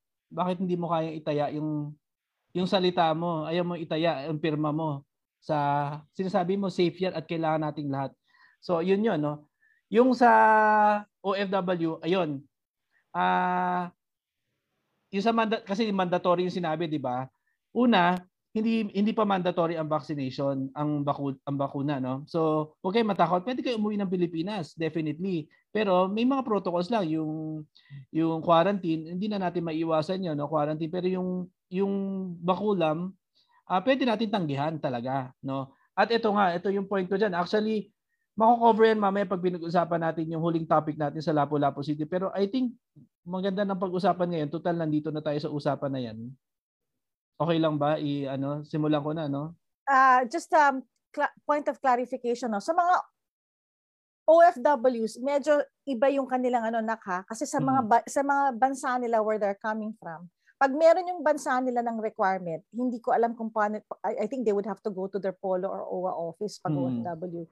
Now, if you are regular just an, a returning uh Filipino, overseas Filipino, um I will give an example. If you're flying from California to the Philippines, wala pong requirement yan. Na, na- walang requirement from the United States para magpabaku, magpabetsin ka. Wala po yan ha.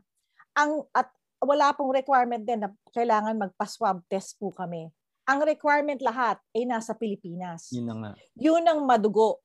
So ang requirement talaga, pwede kaming makaalis dito. Pero pagbagsak mo ng Pilipinas, doon ka ngayon magka-quarantine ng sampung araw at saka i- ipapa-swab test ka. Ang problema, ang ang nagiging experience ng mga returning um, overseas Filipinos, hindi na to OFW ha, yung mga talaga nagbabayad sa, sa ano, sampung araw sa hotel. Aabutin ka ng mga, siguro mahina na yung mga between 30 to 50,000. Plus, yung swab test mo pa. Mm. So yung abala mo pa. So yun ang yun ang talagang drawback. So wag kayong mata wag kayong matakot sa vetsin. Pag, pag, pag, pag umuwi kayo ng umalis kayo ng bansa ninyo at pumunta kayo sa Pilipinas. Ang madugo ay yung protocols Mm-mm. ng ng IATF sa Pilipinas. Okay? So Exactly. clarification 'yon ha. Oh, betsin lang yung sinabi natin ha, na pwede yung i- Oo. i-refuse, no? So yung mga protocols kasi we have to follow pa rin yung protocol. Isin nyo na lang yung mga quarantine. Kahit magastos. Kung, Okay. kung gusto niyo talagang umuwi, go, umuwi kayo. At saka yung sa mga nagpapa-vetsin, kahit may meron ng meron kayo meron kayong vac, okay? At ayaw sign na ng do- doktor at gusto niyo pa rin magpa-vetsin, go. Mm. Freedom of choice. Ang ginagawa lang po namin, binibigyan lang po kayo namin kayo ng tool. Pero kung ayaw ninyo dahil siguro let's say nandun na kayo, tapos ayaw sign na ng ng doktor, pero kayo gusto wala, kailangan eh hindi sige na nga magpapa-betchin na ako. Nasa sa inyo na po 'yon. Wala na po sa amin 'yon dahil kayong may hawak ng vac. Kung ayaw sign na ng doktor at gusto niyo talaga magpa-betchin, wala na kaming magagawa doon. It's freedom of choice, freedom of will, ano, f- ano, ah, it's freedom of will, will 'yan. So, ah, lahat hindi hindi we're, hindi po kami yung tipo na we're not holding a gun to your head para kayo ay mag-decide. Binibigyan again, binibigyan namin kayo ng tools para kayo ay makapaglaban. Pero pag gusto niyo ay, wala na po, hindi po namin kayo pipiligilan, hindi namin kayo pipigilan, we're not going to try to change your mind kung kayo ay desidido na talaga. Mm. Okay? Walang Pero kung- sisihan ha. Pero kung nagduda kayo, dahil nga ayaw pumirma, pwede kayo umatras kahit nakapila na kayo. Tatandaan Yun. yan. Hindi porke pumila kayo ng 10 oras dyan, tapos nakita nyo, naramdaman nyo, teka, bakit kinabahan si Doc? Hindi porke nandun na kayo, eh, kailangan, kung, kung gusto nyo umatras, pwede kayo umatras. Oo. Lagi nandun pa rin sa biggest- inyo yan. Yes, yun ang biggest red pill na ke, di ba? Yun ang red Hmm. pill sa inyo, hindi nga doon sa doktor eh. Red Mm. pill dapat sa inyo yan. Dapat red flag sa inyo yan. Teka, bakit umatras si doktor? Ba't, ay, ba't ayaw nyo signan tong as, Mm. ano, kont- kontrata na to? Di dapat ikaw mismo magtataka, bakit siya mismo, siya yung may responsibilidad na mag, tumurok sa akin, pero ayaw niyang sign, sign na to, ayaw, ayaw niyang akuin yung liability. Bakit? Something must be up, di ba? So mag-isip, critical thinkers Yeah. na po tayo eh. Mm. At- attorney clarification, ator, um, nurse, ah, pwede ba nurse magpirma dyan? Or, Actually, sinulat ko naman medical practitioner eh. O di sige, Okay. kung, kung Kahit sino. kaya ng loob ng nurse na pumirma, o di siyang mananagot. Basta lagi bang may doctor sa mga site, mga vaccination site? Ayun ang hindi natin sure, no? Hindi. Kasi I'm planning to hijack uh, a vaccination tomorrow. Uh, I know uh, two vaccination sites nearby. Uh, I'm going to go there. Oh my God. Kasi Ayan, matatakot talaga sila. Ayan, ha? Really are a Yan, ha? daredevil. Ayan ha, ito, ito ha, hindi po, la- okay, parati ko itong sinasabi, hindi po lahat tayo, eh, Rock Gonzaga o Uncle Rock, okay? Hindi po lahat tayo ganon. Si Rock, may pagka, ano lang talaga yan. Daredevil. Malakas- Superstar. Daredevil lang yan, okay? Abante So, lang abante, superstar. So, medyo kakaiba siya. We, we are not expecting you to do the same thing, ha? Mm. Hindi po natin, naisip lang na yan ngayon, ha? Kaya medyo, medyo, minsan nirerentahan ko yung anak ko na yan eh. Kasi medyo baka namang isipin ninyo na, na yan ang ano na pinapagawa. Hindi. Si Rock lang yan ah. We are not expecting you to do this, that. Okay? Ano lang, disclaimer yan yun. Yung mga ginagawa ni Rock, Para mabilis ang trabaho kaysa magtatanong ka pa, ah, nagpabakuna ka ba o ano, hindi pa? Ah, hindi pa. Oh, kung, kung planong magpabakuna, ito yung VAC. Eh, para mas madali ang trabaho ko, doon ako sa mga vaccination site. Masisiraan sila ng bait sa'yo, Rock. oh my God! Kaya nga, na- nak, at- attorney talaga. talaga. Ah.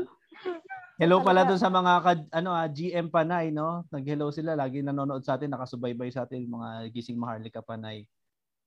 Ayun. Ay, ito yung mga ano eh, suntok sa buwan na naman natin eh. Oo. Ah, tira pasok. Oo. Ayan na naman. Oo nga eh. Mga suntok sa buwan ng GM, no? So, uh, pero like I said, suntok sa buwan, pero the most important thing, and even I try to do the message is we, we have to do something. We cannot just sit idly by and keep on sharing videos or doing these videos to inform you. It is all pointless if we don't act. Yun yung, yun yung operative word. We have to take action. It's been more than a year. At kung kayo, and be critical and discerning sa mainstream media, yung mga pananakot din na, ayan, yung ganyan-ganyan, ano na, well, you have to be critical also, okay? Kung ano yung sinasabi ng mainstream media. Always think, sino ang magbe-benefit pag sila ay nagbibigay ng ganyang news? Sino ang magbe-benefit? Kahit kami, do your critical thinking uh, and, and do your own analysis. Pag kami nag-share ng information sa inyo, sino magbe-benefit? Who will benefit from the information that we're giving you right now? Tatagalugin ko, sino ang magbebenepisyo sa impormasyon na ibinibigay sa inyo at ang kaalaman na isinishare sa inyo ni Attorney Aaron Sugilon ngayon? Sino ang magbebenepisyo? So yun ang gamitin ninyong parating parang ano, parang gauge when you are trying to listen to something. Okay? At yung mga babalik tayo sa sinabi ng uh, ng mommy ni Attorney Aaron, si Attorney Polly. Hindi niya ang sinabi nga niya hindi niya kailangan ng mga study sa ibang bansa to defend the right to life. Bakit? Konstitusyon ng mananaig sa Pilipinas. Konstitusyon ng mana ang ginagamit po ng mga sugilon is konstitusyon. Tandaan po natin yan. Hindi natin may pangil ang konstitusyon. Hindi po natin is, pwedeng isang tabi ang konstitusyon natin. So, babalikan ko. Man, panoorin nyo yung aming panayam with Attorney Polly. At si Attorney Polly, very empowering sa mga, lalo na sa mga kababaihan. Pinanood Ang ko sinabi- nga eh, kayo eh. Natahimik kayo eh. Starstruck! Di ba? Parang nanay ko na lang nagsalita eh. Hindi na kayo nagsalita eh. Hindi, talagang yun ang, yun ang, yun ang intent, Attorney Aaron. Kasi Hmm. gusto namin makuha yung knowledge from Attorney Polly. Pero nangyari sa amin, na sobrang na starstruck kami, nawala kami sa ano, nawala kami sa sarili namin na, teka, nag interview pala kami kasi we were trying to get all of you, yung kumbaga namnamin yung mga sinasabi ng, ng mami mo, kinukuha namin, kaya parang kami lahat talaga nakikinig, tapos biglang, ay, teka, teka, nasa na ba tayo? Ano ba na tatanungin natin? Aminado naman kami, Attorney. Aaron. Hindi na Diba? lang, natawa lang ako. Diba? Diba? So, na, aminado kami. Kaya makikita niyo po sa video namin na yon na talagang we are ano talaga. Kasi ninamnam talaga namin yung mga sinasabi ni Attorney Polly. Kaya po kami ganito kami lumalaban ni Portia at nila Janine. Kasi na, nag, nabuhayan kami after listening to your mom. Na sinabi niya, di kung takot kayo, dito kayo sa likod ko. Sabihan ba naman kami ng, ng mami mo ng ganon? Kung kayo natatakot, nanawagan siya, kung kayo natatakot, doon kayo sa likod ko. Sabihin ni Attorney Polly. Pero sabi niya, pero mas maganda, sabi ko, oh naman po, ma'am, pero naman, mas maganda kung magkakatabi tayo. Niya, oh syempre, kailangan mas maganda kung tayo kapit-bisig. Pero sabihan ba naman kayo na, na ng, ng isang Attorney Polly, doon kayo sa likod ko kung natatakot kayo na ipaglaban ng inyong right to life at inyong karapatan. Nga, naghihintay lang ako ng kliyente, sabi niya. Sabi niya, ako, ano na, hindi na ako nag-aano sa korte, pero pag merong kaso na kailangang ipaglaban, na matapang, na ipaglaban ng right to life, gagawin ko, sabi ni Attorney Polly. So yun ang, yun ang sinasabi ko sa ating ka-GM. Sino bang matapang? My God, wag naman kayong ano, mapapahiya naman tayo kay Attorney Polly niyan, ano? Oo Diba? nga, senior yun eh. Ako, full support ako sa ah, kay Attorney Aaron at kay Attorney Polly. Ah, full support talaga ako dahil walang ibang ano, ah, kung hindi dahil sa kanila, we could have been just a si- a, a, a, a, a show a, a- a channel na puro news that's going nowhere. Mm. Ngayon na sobrang value yung naibigay nila kaya ako suporta ako hanggang huli talaga. Tsaka kung iniisip na ano yung motivation natin, no? Buhay kasi pinag-uusapan namin, no, natin lahat. Kaya kaya kami ganito, ka-passionate, no, t- ang GM, no. Ah, kaya namin ginagawa itong mga back card na to kasi buhay niyo yung buhay ng mga kakilala natin, no. Kasi kahit ako, marami akong mga kaibigan na desidido na hindi ko na napigilan eh. Pero kung sana na, na nabigyan ko sana sila ng ganito, sana nakapag-isip-isip sila, no? Kasi syempre, paano kung in one year, two years, eh, lumabas na yung adverse effect at nawala na sila, syempre mababawasan din tayo ng kaibigan pagka ganyan. So, usapang buhay kasi to, kaya kaya kami as much as possible, no? Sa totoo lang, minsan nakakatanggap kami ng humiliation, ganyan kasi very very ano unconventional tong ginagawa namin, no? Ah, maraming alam mo 'yon, hindi siya impopular, no? Pero kaya lang ah nanggagaling naman kami sa katotohanan, no? At saka sa pagkakaunawa. Ah, hindi naman to parang dahil kapraningan lang, no? Ah, meron may pinanggagalingan yung mga desisyon natin. Kaya kaya gusto namin. Kaya kaya ito yung naging mode na nakita natin yung paraan kung paano tigilan natin ang ano ang bangayan. Ah kung ikaw ay desidido na mga tulog maharlika ah bitbitin mo na lang to para para para kahit paano protektado ka no? Makita mo mismo doon sa pinagkakatiwalaan mo kung ano yung palagay niya no? Yung totoong saloobin niya tungkol sa betsi na yan kasi doon mo malalaman kung ano talaga yung saloobin niya kung siya ay mananagot na No, kung kaya niya nang itaya yung lisensya niya, kung kaya niya itaya ang kabuhayan niya para doon sa sinasabi niya. Kasi kami, kaya namin itaya ang ako kaya ko itaya ang lisensya ko. Dahil ayoko talaga. Dahil naniniwala talaga ako sa karapatan natin mamili, no? Hindi ko naman sasabing huwag kayong magpabakulam. Nasa sa inyo 'yan. Pero ako pinaninindigan ko, nasa sa atin ang karapatan natin na mamili. So ako kahit itaya ko lisensya ko, okay lang, walang problema. Pinaninindigan ko 'yan. Pinaniniwalaan ko 'yan. So, so yun no, mga ka- ka-GM. Attorney, So let's let's ano, let's switch na no.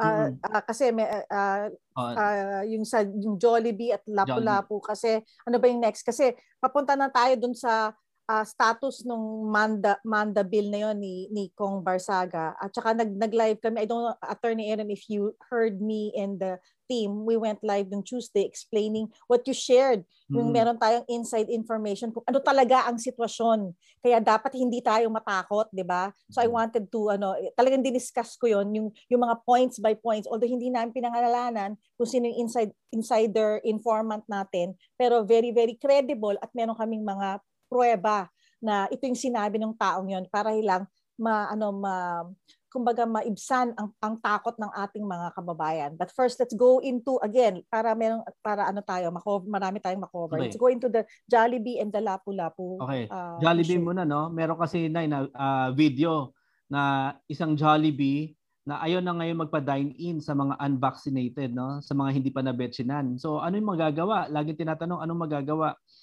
Una sa lahat, ah tulad ng lagi namin sasabi, lagi namin pinapasa yung yung bola sa tao na affected. Ibig sabihin, hindi kasi yan nangyari dito sa teritoryo ko. So, sa taga Quezon City ako. Hindi yan dito nangyari kaya wala akong magagawa. Ang makakagawa ng kilos ay yung mga tao na pinagsarhan ng Jollibee. Ano ang gagawin natin sa mga establishment na ganito? Ito yung idea. I-mass report nyo sa DTI para pagpaliwanagin sila bakit nila ginagawa yung discrimination kasi sa Consumers Act hindi kailangan nila ibigay yung serbisyo na uh, na binuksan nila no? Nagbukas sila ng negosyo kailangan nila ibigay sa, sa, sa consumer yung serbisyo na pinapangako nila. So i-report nyo sa DTI ano ang purpose nito? Syempre maghuhugas kamay kasi uh, babalikan ko no? Ito ang title nitong programa is ang constitution no? Ang constitution kasi ang bill of rights kasi actionable yan sa gobyerno pero hindi sa pribado. So ang pinag-uusapan natin pribado na institution like uh, yun na nga pinangalanan na natin no yung restaurant na yon uh, i-report nyo sa DTI. Pagka-report nyo sa DTI, siyempre pagpapaliwanagin sila ng DTI kung ano ba yung ginagawa nila na kung mali o hindi. Hayaan nating isumbong nila kung sinong taga-gobyerno ang nagtulak sa kanila na gawin yung ginagawa nilang panglabag sa ating karapatang pantao. Para yun ang ididemanda natin, no? Yun ang irereklamo natin ng violation ng ng ng constitutional rights natin. So kailangan yung i-mass report ah para para ma-identify kung sino talaga yung salarin. No, sino nag-empower sa kanila gawin 'yon. Let's go back. So this applies not to just Jollibee, but any private establishment, attorney. Na nandi-discriminate. There you go. Malinaw po ha.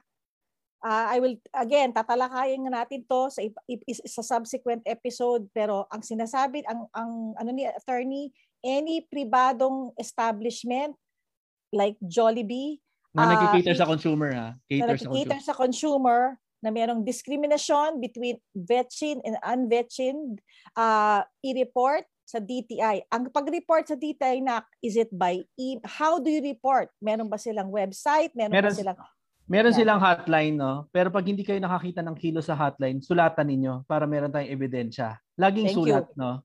Ah, magiging importante yung sulat para hindi maitanggi yung mga ginawa nilang kilos. So, you. ah kita naman natin sa karanasan, no? Ilang linggo pa lang, may one month na yata tayo, no? Nung sumampa ako dito sa GM. Yes. Ah, nakita natin na epektibo itong mga sulat na ito. Lalo na pag ipatatanggap mo sa kanila. So, mahalaga na subukan nyo muna. Baka gumana sa hotline. May hotline sila. Makikita nyo po sa website na I think 1 DTI ang hotline nila. Pero ah, kung hindi gumana sa ano sa pag-report through the hotline, ah, sulatan ninyo. Ah, sulatan nyo ang DTI para at tatandaan nyo lagi may file copy o kaya pwede nyo i-registered mail para makakatanggap kayo ng return card ah at yun ang ebidensya na nag na, na ni-notify nyo ang DTI sa mga violations na to. So, ang Ah, purpose nak- nun, ah, yes. Question. Paano? May tanong, paano kung ang DTI binayaran din para mag para mag ano? Ah, yun May- nga ang yun nga ang purpose no. Ah, nang kaya tayo gagawa ng sulat, ah, either pa-receive in person, pero ngayon kasi medyo mahirap gawin 'yan. So gawa nyo ah registered mail. Yung registered mail, pagpunta nyo sa post office, hihingi kayo ng return card. So, ililista nyo doon na sulat. Tapos, pag natanggap nila yon babalik sa inyo yung return card, isang katibayan na natanggap nila yung reklamo nyo. Pag hindi kumilos ang DTI, doon natin ngayon isusumbong uli sa korte. O, usapang legal po ulit tayo. No? Susumbong natin sa korte, ah, utusan sila, man, mandamos din ulit, no? petition for mandamus na utusan sila na gawin yung trabaho nila to investigate itong violation na to ng isang establishmento. Okay. To, tandaan mga ka-GM, may proseso po lahat ito. We have to go up the hierarchy. Hindi lang tayo pwedeng willy-nilly, walang kaabog-abog, sampa-sampa-sapa. Kasi it's easier said than done. Kaya nga tayo may abogado para mag-guide sa atin. Kasi hindi tayo basta-basta lang nagsasampa ng kaso na na hindi natin pinag-iisipan. Kaya ang sinasabi ni Attorney Aaron, it, it, mer- meron yung ano, meron you have to go the proper channels first. So dahil nga, which makes sense, dahil nga private, then you go to DTI and then find out what the DTI says, kay corrupt pa yan. Let's just assume, let's just assume lahat yan corrupt, mga ka-GM. Let's just assume. Eh, Anong gagawin natin? Hindi na tayo kikilos? 'Di ba? Kahit yung mga ating mga judges, mga mga korte natin, hindi na tayo kikilos, meron pa yan. You have to have hope. So yung yung pag-file natin, pag once na maglabas ng ng ano, pag mag-respond ng DTI, then sinabi hindi ka sabi sabi kasi ng ganyang ahensya, then we can move. Pero you have to go through the proper channels. Ngayon, ang tanong, ito ba ay mahirap gawin? Oo naman. Hindi hindi na ako mag-sugarcoat.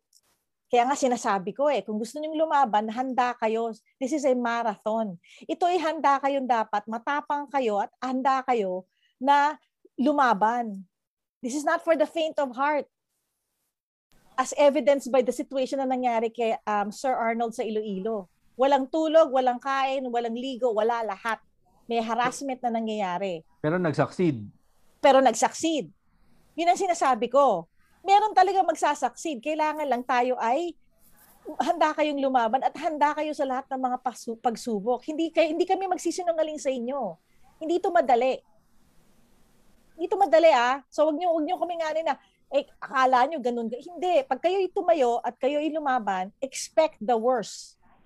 Expect the worst. But Attorney Aaron will be here. We will be here uh, for counseling and then for legal guidance nandiyan si Attorney Aaron. Pero kailangan tumayo, kailangan kayo lumaban. Hindi kami hindi namin pwede kayong ipaglaban ng ng hindi namin kailangan kay, kayang ilaban yung yung mga yung sitwasyon ninyo. Hindi kami pwede hindi pwede namin kayong ipaglaban. Kayo dapat ang tumayo diyan lalo na kayo kung kayo ang involved. So, ganoon na. So, private establishments, DTI. Next, Lapu-Lapu. Ah, ito ano lang to eh. I-share lang natin no yung may video na kumalat eh. Ah, kumpleto siya sa Betsin no, tapos hindi siya pasakayan hangga't hindi siya nag ano, nag RT-PCR. So, ang ang gulo nito kasi una sa lahat, kung na-betsinan ka na, dapat hindi mo na kailangan 'yon. At pangalawa sa lahat, ang nire-require lang RT-PCR eh nag-withdraw na nga yung CDC eh ng Amerika no. Tapos ngayon sa atin, yung pa rin ang gold standard natin eh sinukasuka na nga ng mga ginaya-gaya ng mga nasa nakaupo. So, ano lang 'yan no, yung yun nga, so meron tayong kababayan no, uh, na-betsinan na siya, kumpleto na siya. So kumpleto niya na yung card niya. Pinunit niya talaga ho mga ka-GM no. Kasi hindi ni respeto na rin eh. Parang naging pointless, no? Sabi, ano pa ang point na bebetsinan kayo? Hindi ka rin pala makaka-travel. Yun na, exactly. Yun din yung point eh, no? Bakit nagbebetsin pa? Hindi rin naman pala pababiyahihin. Ang dami pa ring requirements. So, yun yung naging ano, uh, yun yung tungkol sa airport no na ka, ka GM natin. Si Kap yata mas ano eh no. Hello Kap. Gandang gabi, attorney. Anything to add, Kap? Sa nangyayari? Hindi, to, natutuwa ako doon sa mga comments. Basa ako ng basa eh. Ayun. oh, eh, attorney, eh, tama yung sinabi mo. Hmm. Uh, ayaw na natin magsalita masyado eh, pero isa lang yung sasabihin natin. Lahat na nagpaturok, nanganganib kayo. Ganun na kasimple yan. Huwag na kayong magpa denial, denial. Kasi ba't kayo nanganganib? Walang gustong mag-ako ng responsibilidad kahit mismo yung nagtutok sa inyo. Mm-hmm. So kami, tapos na tayo sa kapapaliwanag sa kanila. Isa lang lagi sasabihin natin kaya doon sa mga nagtatanong sa atin. Ngayon, ang mga sinasagot ko napakarami dahil paano raw attorney yung mga nabakunahan, uh, magagamit pa sa second dose nila, pwede pa raw gamitin yung BAC natin. Isa lang sagot ko sa kanila. Nagpabakuna na kayo, hintayin niyo na lang yung epekto. Ganun lang kasimple yan. Huwag na tayo magpaikot-ikot pa kasi kung walang gustong tumanggap ng responsibilidad, ibig sabihin delikado itinurok sa inyo. Ganun lang kasimple yan. Uh, yung ngayon ito natanggap natin yung balita ngayon lang, August 1 to August 7. Uh, ah, yan na lockdown na. So circuit breaker nila yan. Kapag sinabi natin ganyan, may pinaplano na naman sila. Mm-hmm. So may purpose lagi lahat ng lockdown at halos lahat all over the country. August 1 to August 7. So, abangan niyo. Oh, yung sa mga sinasabi na bawal lumabas, i-assert niyo yung right niyo kung kailan nagtatrabaho sa pamilya niyo. Mm-hmm. Mamamatay kayo, edi labas kayo, tatrabaho kayo. Paliwanag niyo doon sa checkpoint. Eh, tatrabaho ako. Ah, tama-tama yan. pamilya no? ko kung hindi ako magtatrabaho, hindi ako lalabas. Tama-tama yan. Mananawagan so, tayo. Nasa eh. mga tao na. Uh, natapos na tayo doon sa kasasagot sa mga tanong nila, attorney lahat na, sabi nga ni Jet, and-equip na natin sila lahat. It's about time kayo nang manindigan, kayo nang tumayo. Uh, hindi na tayo mag-babysit sa kanila lahat. Kung inaakala nyo na nababiolate ang karapatan ninyo, tumayo na kayo. Correct. Uh, kung kung kayo ang kung hinihintay niyo na uh, meron kasi na uh, dami tayong natatanggap uh, dapat itong gawin niyo sir ganito gawin niyo isa lang masasabi ko sa inyo, kayo na gumawa, huwag niyo kami utusan. Oo. Kayo na gumawa ng gusto niyo gawin kasi bakit? Labing walong buwan na uh, na ganito tayo. Uh, hinihintay natin kayo na umaksyon. At pag kayo umaksyon, nasa likod at harap niyo kami. Mm-hmm. Pero habang hindi kayo umaaksyon, huwag na kayo magtanong. Yun! Kayo mga nagpapaturok at Yun! ang magpapaturok pa, mga magpapaturok pa, nanganganib na buhay nyo. Sa totoo lang nanganganib na ang buhay nyo. Kasi bakit nanganganib? Eh sinabi na nga ng gobyerno eh, na ginipig tayo eh. Sinabi na nila eh. Sinabi na nila, gusto nila ma-depopulate, mabawasan yung tao. Ano pang gusto niyong prueba? At walang gustong tumanggap ng responsibilidad kahit yung nagturok sa inyo. So lahat kayo nanganganib na. Sige, magpaturok pa kayo, second dose. booster pa, Kap. May booster pa. May booster diba? pa. Ay, kaya nga ano na eh, ang nangyayari kasi ganito. uh, maganda yung pinag-uusapan nyo kanina. Wala na sa sa kagaya natin, kasi marami naman tayo, hindi lang tayo, wala na sa kagaya natin ang problema. Ang problema, nasa mga taong bayan na kasi bakit? Nas, hanggang ngayon nasa denial stage pa rin sila. Ang dami na nila napapanood, nagkasakit, namatay, may tinurukan, uh, naghalos mag-collapse. So yan lang mga, kahit isang buhay lang ang nalagay sa alanganin, ay huminto kayo. Huwag na kayong mag-alatsamba. Bakit kayo nagpapaturok? I- iisa lang ang dahilan kung bakit sila nagpapaturok. Iisa lang. Kahit paikot-ikutin natin ang istorya. Takot silang mawala ng trabaho. Yun lang yan. Wala nang iba. Bakit takot sila mawala ng trabaho? Eh sinabi nga sa kumpanya nila, kailangan mabakunahan. Pero hindi naman batas yun eh. At bilib tayo, ito sasabihin ko, bilib ako kay Jin Jin RD. Jin, bilib ako, saludo ko sa inyo. Nagtatrabaho sa Pasig yan, sa munisipyo apat na lang silang hindi nababakunahan. Saludo ko sa inyo. Pero tinanggal ba sila sa trabaho? Hindi. Hinihintay nilang tanggalin sila sa trabaho para ma, ma, para ma-demanda na nila. Ay, hindi tanggal-tanggal. Oh, ang bilib ako sa kanilang apat. Ilan na nagtatrabaho sa City Hall ng Pasig? Napakarami. O sila, apat na lang, hindi nagpapabakuna. Hinihintay nilang tanggalin sila. Ngayon, Ay, pa-interview. Eh, Kap, pa-interview. Pa-interview natin yan. Oo, oh, eh matatapang 'yan mga 'yan, mga warriors yung mga 'yan eh. Ang katuwiran nila, ang katuwiran nila ganito lang. Sabi niya, pag naturukan kami, nagkasakit kami, mapunta kami sa ospital, kawawa rin pamilya namin. Wala kaming panggastos. Pag namatay kami, wala na rin kaming trabaho. So, ba't kami yung papaturok? So, ganun lang sila kasimple. So, it's only a matter of uh, choice. Lahat kayo, kaya kayo nagpapaturok, takot kayong mawalan ng trabaho. Yun lang yan. Huwag na natin paikot-ikutin ng istorya. Walang ibang reason. Dahil ang katuwiran ng iba, pag naturukan raw sila, ah, pag di sila nagpaturok, mawawala ng trabaho, mamamatay yung pamilya nila dahil walang kakainin. Yun ang katuwiran nila. Eh hindi naman natin binabay out yung ganong katuwiran. Katuwiran ng hindi nag-iisip yun eh. Pagkapatay ka na, wala ka na rin magagawa. Problema na rin ng pamilya mo. Pag nawalan ka ng trabaho, marami kayong pwedeng gawin ng pamilya mo. Magtulong-tulong kayo, mabubuhay ka. So tapos na tayo, kaya ayoko na magsalita eh. Tapos na tayo doon sa kasasabi sa kanila. Ulitin ko, lahat ng nagpaturok, nanganganib na kayo. Dahil bakit kayo nanganganib? Eh walang gustong umako ng responsibilidad pag natigo kayo. Ganun lang kasimple. Kung sigurado sila na walang mangyayari sa inyo, aakuin nila yung responsibilidad. Kaya saludo ko kay Brother Rock pag pumunta doon sa vaccination center. Ah, maraming gagaya diyan. Mabigay kayo ng vaccination na yung back natin. Yes. Kung may magpa, mag, magtuturok pa. At doon naman sa mga nagturok at mayroong nanganib ang buhay at may napatay na kayo, humanda kayo sa paghuhusga. Kasi hindi kayo pwedeng tumakbo sa langit. Kayo ang nagturok, kayo ang pumatay. Kahit sabihin yung inuto sa inyo yan, kayo mismo ang nagturok, liable kayo sa, sa huling paghuhusga sa langit. Ganun lang kasimple yan. So ulitin ko, uh, attorney, kung ayaw nilang uh, magpaturok, i-assert lang nila yung right nila. Mm-hmm. Andiyan naman, sabi nga ni attorney Polly, sabi mo nga, tutulungan natin sila. Ganun lang kasimple.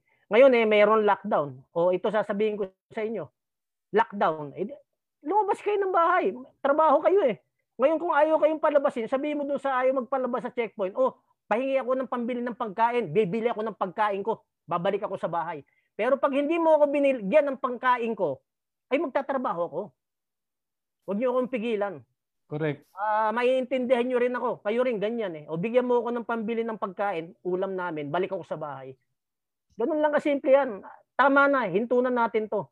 Yan lockdown na yan, kung talagang papairalin niyo yung takot, ay eh, tatakutin kayo yan hmm. habang buhay. Magtrabaho kayo ng normal, lumabas kayo ng normal. Yun ang kailangan natin. So, salamat attorney at uh, ako'y nagulat diyan sa BAC mo. Ang galing. Oo nga eh. So let, let, let me ano ha, let me recap ha kasi may mga bagong sumampa. Marami na naman nagtatanong. Ano po ang VAC? Ang VAC is Betchin Assurance Contract i-share po namin to, ipipin po namin sa page ng GMTV. Yung mga hindi nanonood at parating tanong ng tanong, pwede po, pumunta po kayo sa GMTV, nandahil nandun po lahat ng explanation at pwede pong i-replay ito. Okay? Ang, ang itong uh, Vetchin Assurance Contract ay para sa kung sino yung magpapaturok, eh kaila, pwede ninyong dalhin itong kontrata nito papirmahin ninyo ang medical professional, ang doktor, ang nurse, kung sino man ang mag, magtuturok sa inyo at para sa, para sila ang uh, umako ng liability. Okay? So ito ay parang uh, gagamitin yung tool or or uh, what is tool in Tagalog? Ano ba yung ano noon? Para meron kayong ano uh, sandata. Armas. Armas oh. para pag pumunta kayo sa pagtuturok ninyo, meron kayong armas na o ito ha, doc ha, uh, magpapaturok ako pero al- ano alam ko walang liability ang gobyerno. Ito po uh, ito po yung ano, assure niyo po ako na walang mangyayari sa akin. So, ipipin po namin sa page yan hintay lang po kayo, tinatapos lang po namin ang pinag-uusapan natin bago ipip, ano to, at ini-explain namin. Again, kaya kami nag explain ka kasi ayaw namin na meron kayong ganitong armas pagkatapos pag ibinigay niyo doon sa medical professional, eh sasabi, tatanungin sa inyo, ano ba to? Sasabihin niyo, ay ewan ko, galing kay Attorney Aaron yan. O hmm. galing sa Gising Maharlika yan. Hindi namin sasagutin yan ha, mga ka-GM ha. Pag kayo ay pumunta at nag, meron kayong uh, VAC, tapos sasabihin nyo sa amin na, ay ano, i-refer nyo kami na sumagot kung ano yan, hindi namin sasagutin kayo ha. Responsibilidad ninyo ang alamin kung ano ang merong, ano yung pinanghahawakan ninyo. Wala po sa amin ang responsibilidad niyan. The minute you get that VAC at gagamitin ninyo sa mga turok centers, wala kami doon. Kayo ang kailangan. Clarify natin, Nay para to doon sa mga desidido ng magpabakuna. Correct. Magpa- yes. No? Kasi ayaw na namin kayong kumbinsihin na parang sasabihin nyo sa amin, hindi kami ang expert, meron kami pinaniniwalang expert.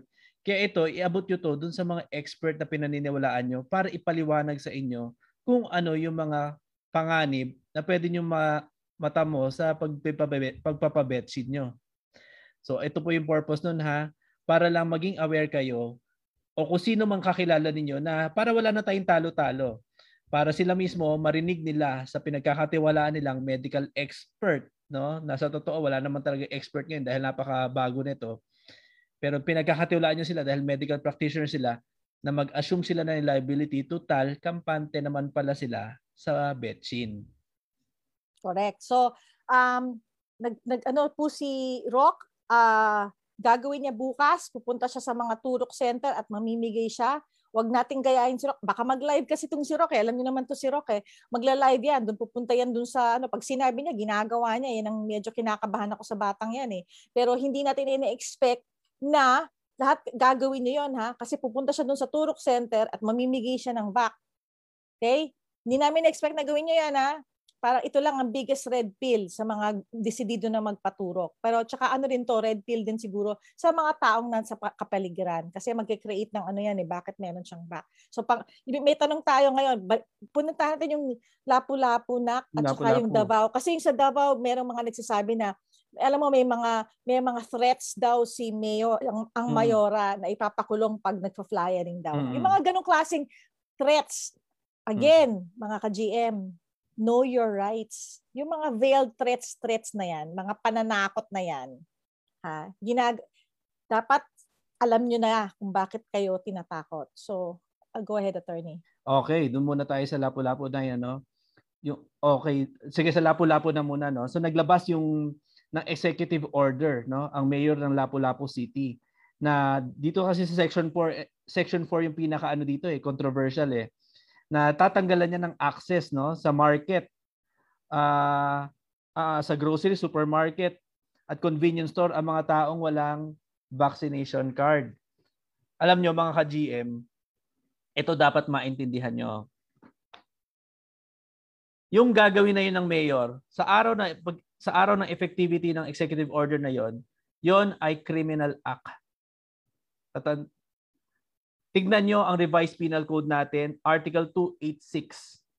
Wala sa obligasyon ng isang mayor na tanggalan ng access sa pagkain ang taong bayan. Hindi niya trabaho yan. Kahit maglabas man siya ng executive order, hindi yan legal. Hindi niya pwedeng gamitin ang opisina niya para gumawa ng bagay na illegal. Hindi niya pwedeng gamitin ang opisina niya para gumawa ng krimen. Krimen ang gusto niyang gawin. Nasa sa inyo yan mga mga ka-GM natin sa Lapu-Lapu. Kailangan yung questionin at labanan yung executive order na yan dahil yan ay krimen.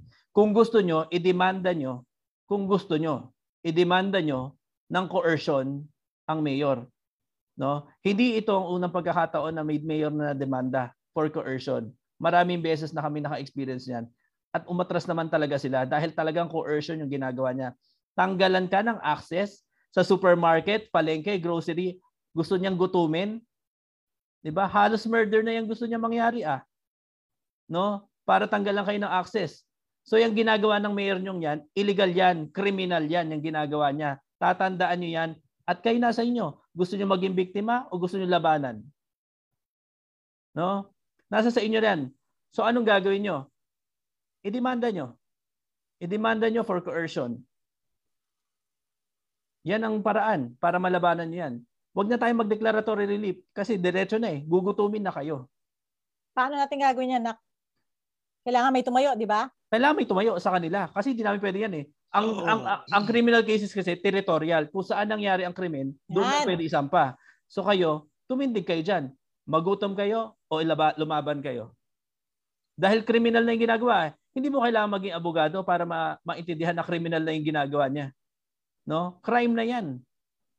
Yung tanggalan mo ng access, gamitin mo ang kapangyarihan mo, intimidate them, no? Ini-intimidate ng mayor na 'yan ang taong bayan. No? Napaka-criminal ng utak ng mayor na 'yan. Para sa para tanggalan niya ng access. Pakishare tong video sa mga taga Lapu-Lapu para malaman nila.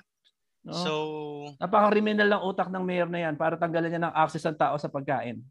Or you don't have to share on the comments. If you read something, just say, Oy, pwede kayong magsampa ng kaso. Kailangan lang merong lumaban. mm Ang importante, merong tatayo at lumaban from that area. Hindi Ang po kaso- kami pwedeng lumaban para sa inyo. Ang kaso na 'yan ay grave coercion.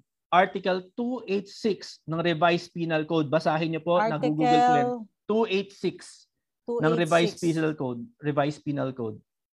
Makikita nyo po sa Google yan. I-Google nyo, Article 286 ng Revised Penal Code, grave coercion. Yan ang ginagawa ng mayor nyo sa inyo.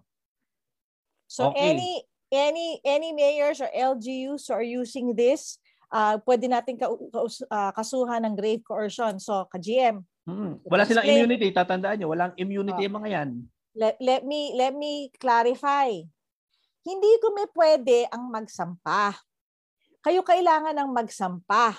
Kailangan may tumayo na magsasabi, ako ay ta- taga Lapu-Lapu City, ako magsasampa.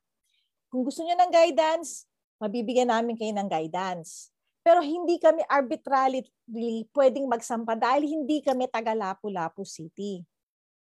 Correct, attorney? Can I can I Correct. can I Tama, say that tama we will yun. Tama yun. we we will assist you in filing a case.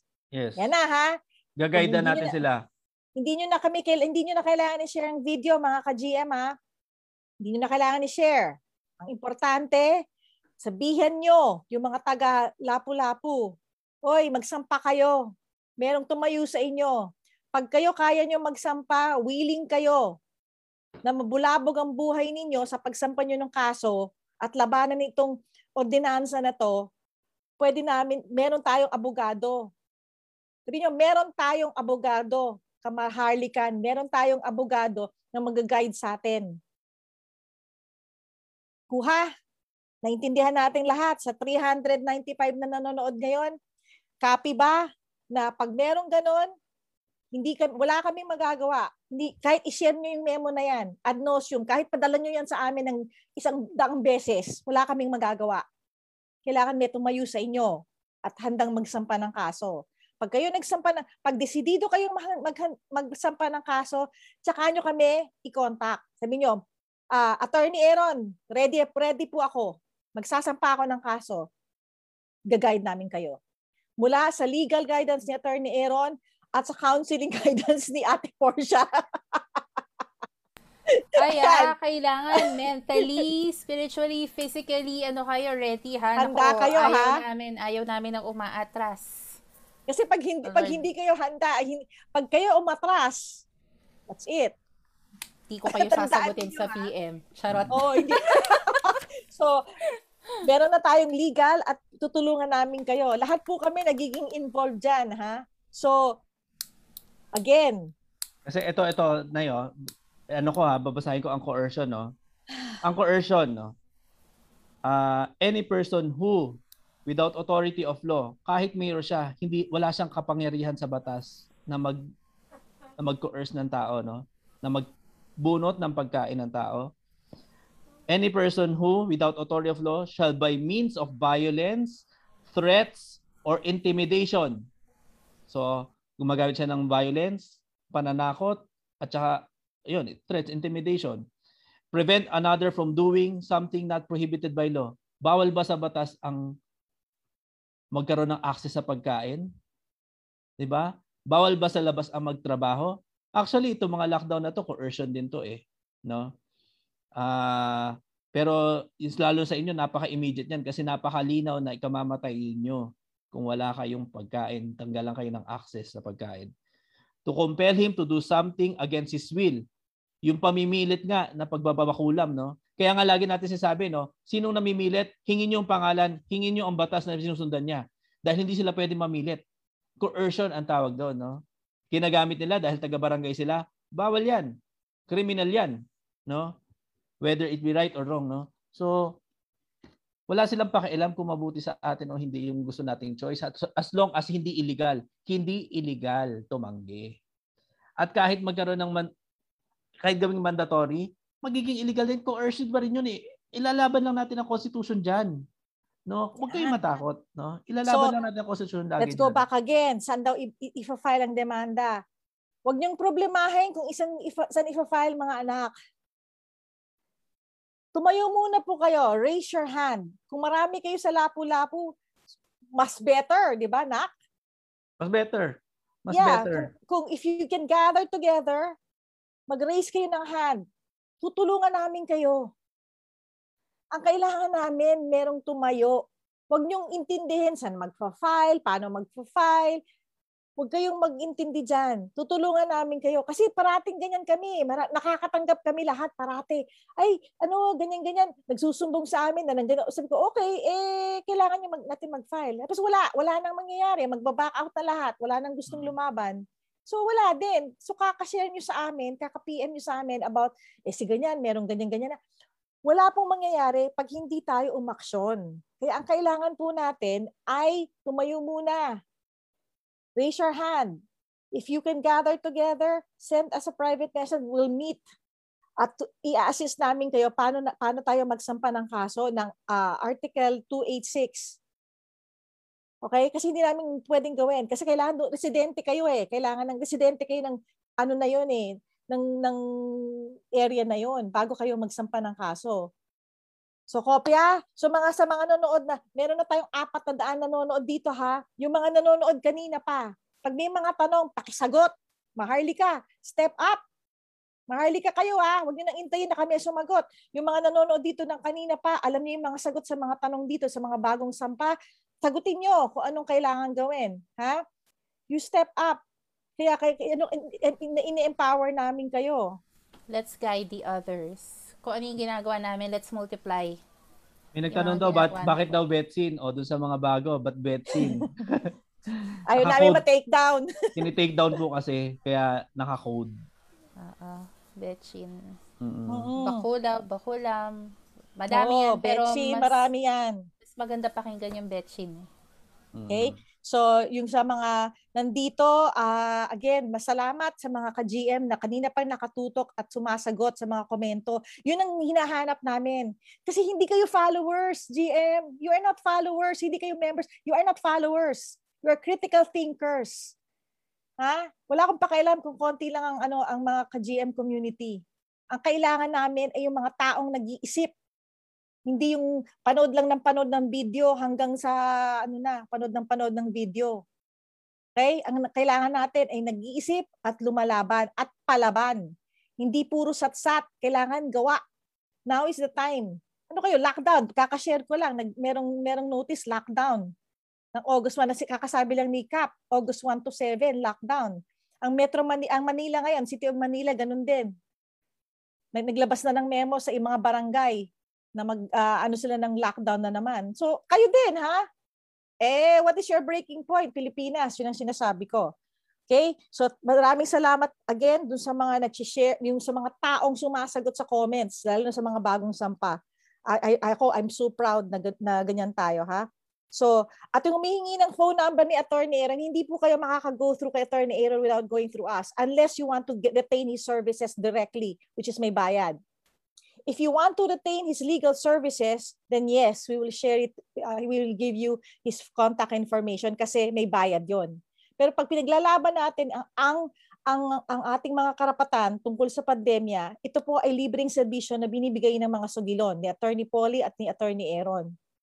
Klaro? Ha? Klaro? So, uh, yun ang ating ano, yan ang ating um, uh, rule. If you want to retain his services privately, go ahead we will give you the information but if it's regarding the this the situation of the pandemya yung sa mga ano na yan sa mga sampa sa sa sa sa, sa LGU uh, ah, libre po yan okay Oh, tapos na yung LGU. An- okay. Ano pang ang susunod na ah, ano natin? Kay, kay Mayor Sara. Ayun. Yun nananakot okay. siya na ano. Ang sagot lang diyan, hindi naman tayo nagpapakalat ng false news. No? Ayun yung pananakot niya, eh, ididemanda. Hindi false news. Bakit? Ang inilalabas natin, ilaman lang constitution, yung karapatan natin. No? So, huwag kayong matakot. No? At subukan nilang magdemanda ng mabuksan ng issue. Hindi magdedemanda yan tulad nga nasasabi ni Cap. Hindi yan magdedemanda dahil ayaw nilang buksan ng issue sa korte. Dahil magkakaroon ng katapusan no? ang, ang pagtatalo. Dahil meron ng huwes na magdidesisyon. So, huwag kayong mangamba. Uh, as long as, tulad ng sinabi ko, lagi ko nire-remind, meron tayong freedom of expression. Ang limitation lang ng freedom of expression ay hindi slanderous, hindi libelous, so hindi nagsisinungaling, at hindi naninirang puri. So, wala tayo doon. Hindi tayo naninirang puri. Tatandaan niyo, no? mag-isip kayo, lagi niyo isipin, no? maging critical, sabi, sabi nga ni Nijet. Alam niyo naman na wala namang ginagawa masama. Ba't kayo matatakot, no? So, as of now, uh, based din dun sa flyering natin, empty pa yung threats na yan dahil walang basis. No? Meron uh, nga nagtanong attorney. May nag-PM sa akin. Sabi niya, walang hiya naman yung sinabi mo, tinakot mo kami mamamatay na kami. Sagot ko sa kanya, patunayan mo sa korte na hindi delikado yung bakuna. Haharapin kita. Patunayan eh, sabi ko, mo sa korte na hindi sabi, delikado ang bakuna haharapin natin sila, attorney. Sabi ko akap nung umpisa, sabi ko, di kasi meron dong isang ka-GM natin, no? Binastos eh, sabi niya, hinahamon kita, magpunta ka sa sa hospital nang walang mask at saka PPE. Sabi ko, sana hinamon mo rin na, o oh, sige, magpabaku magbabakuna ka, pahabaan tayo ng buhay. Winner takes it all. di ba? O, di pag magbako, pahabaan na lang ng buhay kung ngayon yung gusto mo. So, kaya ulitin ko, attorney, yung mga nagpabakulam, nagpabetchin, nanganganib na kayo. Ngayon, patunayan nyo na hindi delikado yung bakuna. Bakulaw na yan. Uh, pero ito naman, ito ito without consultation to sa GM ano. Sinasabi ko nga na pagdating ng araw, uh, kayong mga para makaganti rin naman kayo sa mga nanloko sa inyo magpa-test kayo ng mga liver nyo, ng kidneys nyo. Give it a few months. Magpa-test kayo. Kahit nga blood eh. Kahit blood. Pa-test nyo para magkaroon kayo ng record na may na-acquire kayo after nyo nagpapakulam. Pagdating ng araw, kakailangan niyo ng pamilya nyo pag nawala na kayo. Para may maiganti, may, may, maiganti man lang kayo kung sakaling nabiktima kayo. Yun na lang mapapayo ko sa mapapayo ko sa inyo. Mag magpa-test kayo. Uh, kasi syempre alam ko nababasa rin naman nila yung mga information no na minsan meron pa nga nabasa na uh, yung ginamit ang HIV para mas weak yung ano. So yung the possibility is there. Hindi ako medical expert pero if I were in your situation, ipapatest ko sarili ko sa mga sakit na yan, no? Sa HIV o kaya sa sakit sa liver o kaya sa sakit sa kidney. Kasi wala ako niyan eh before, kung halimbawa wala naman kayo sakit niyan before na na betsinan kayo at magkaroon kayo after, kahit pa nagkaroon kayo ng waiver, uh, may cause of action pa rin naman kayo.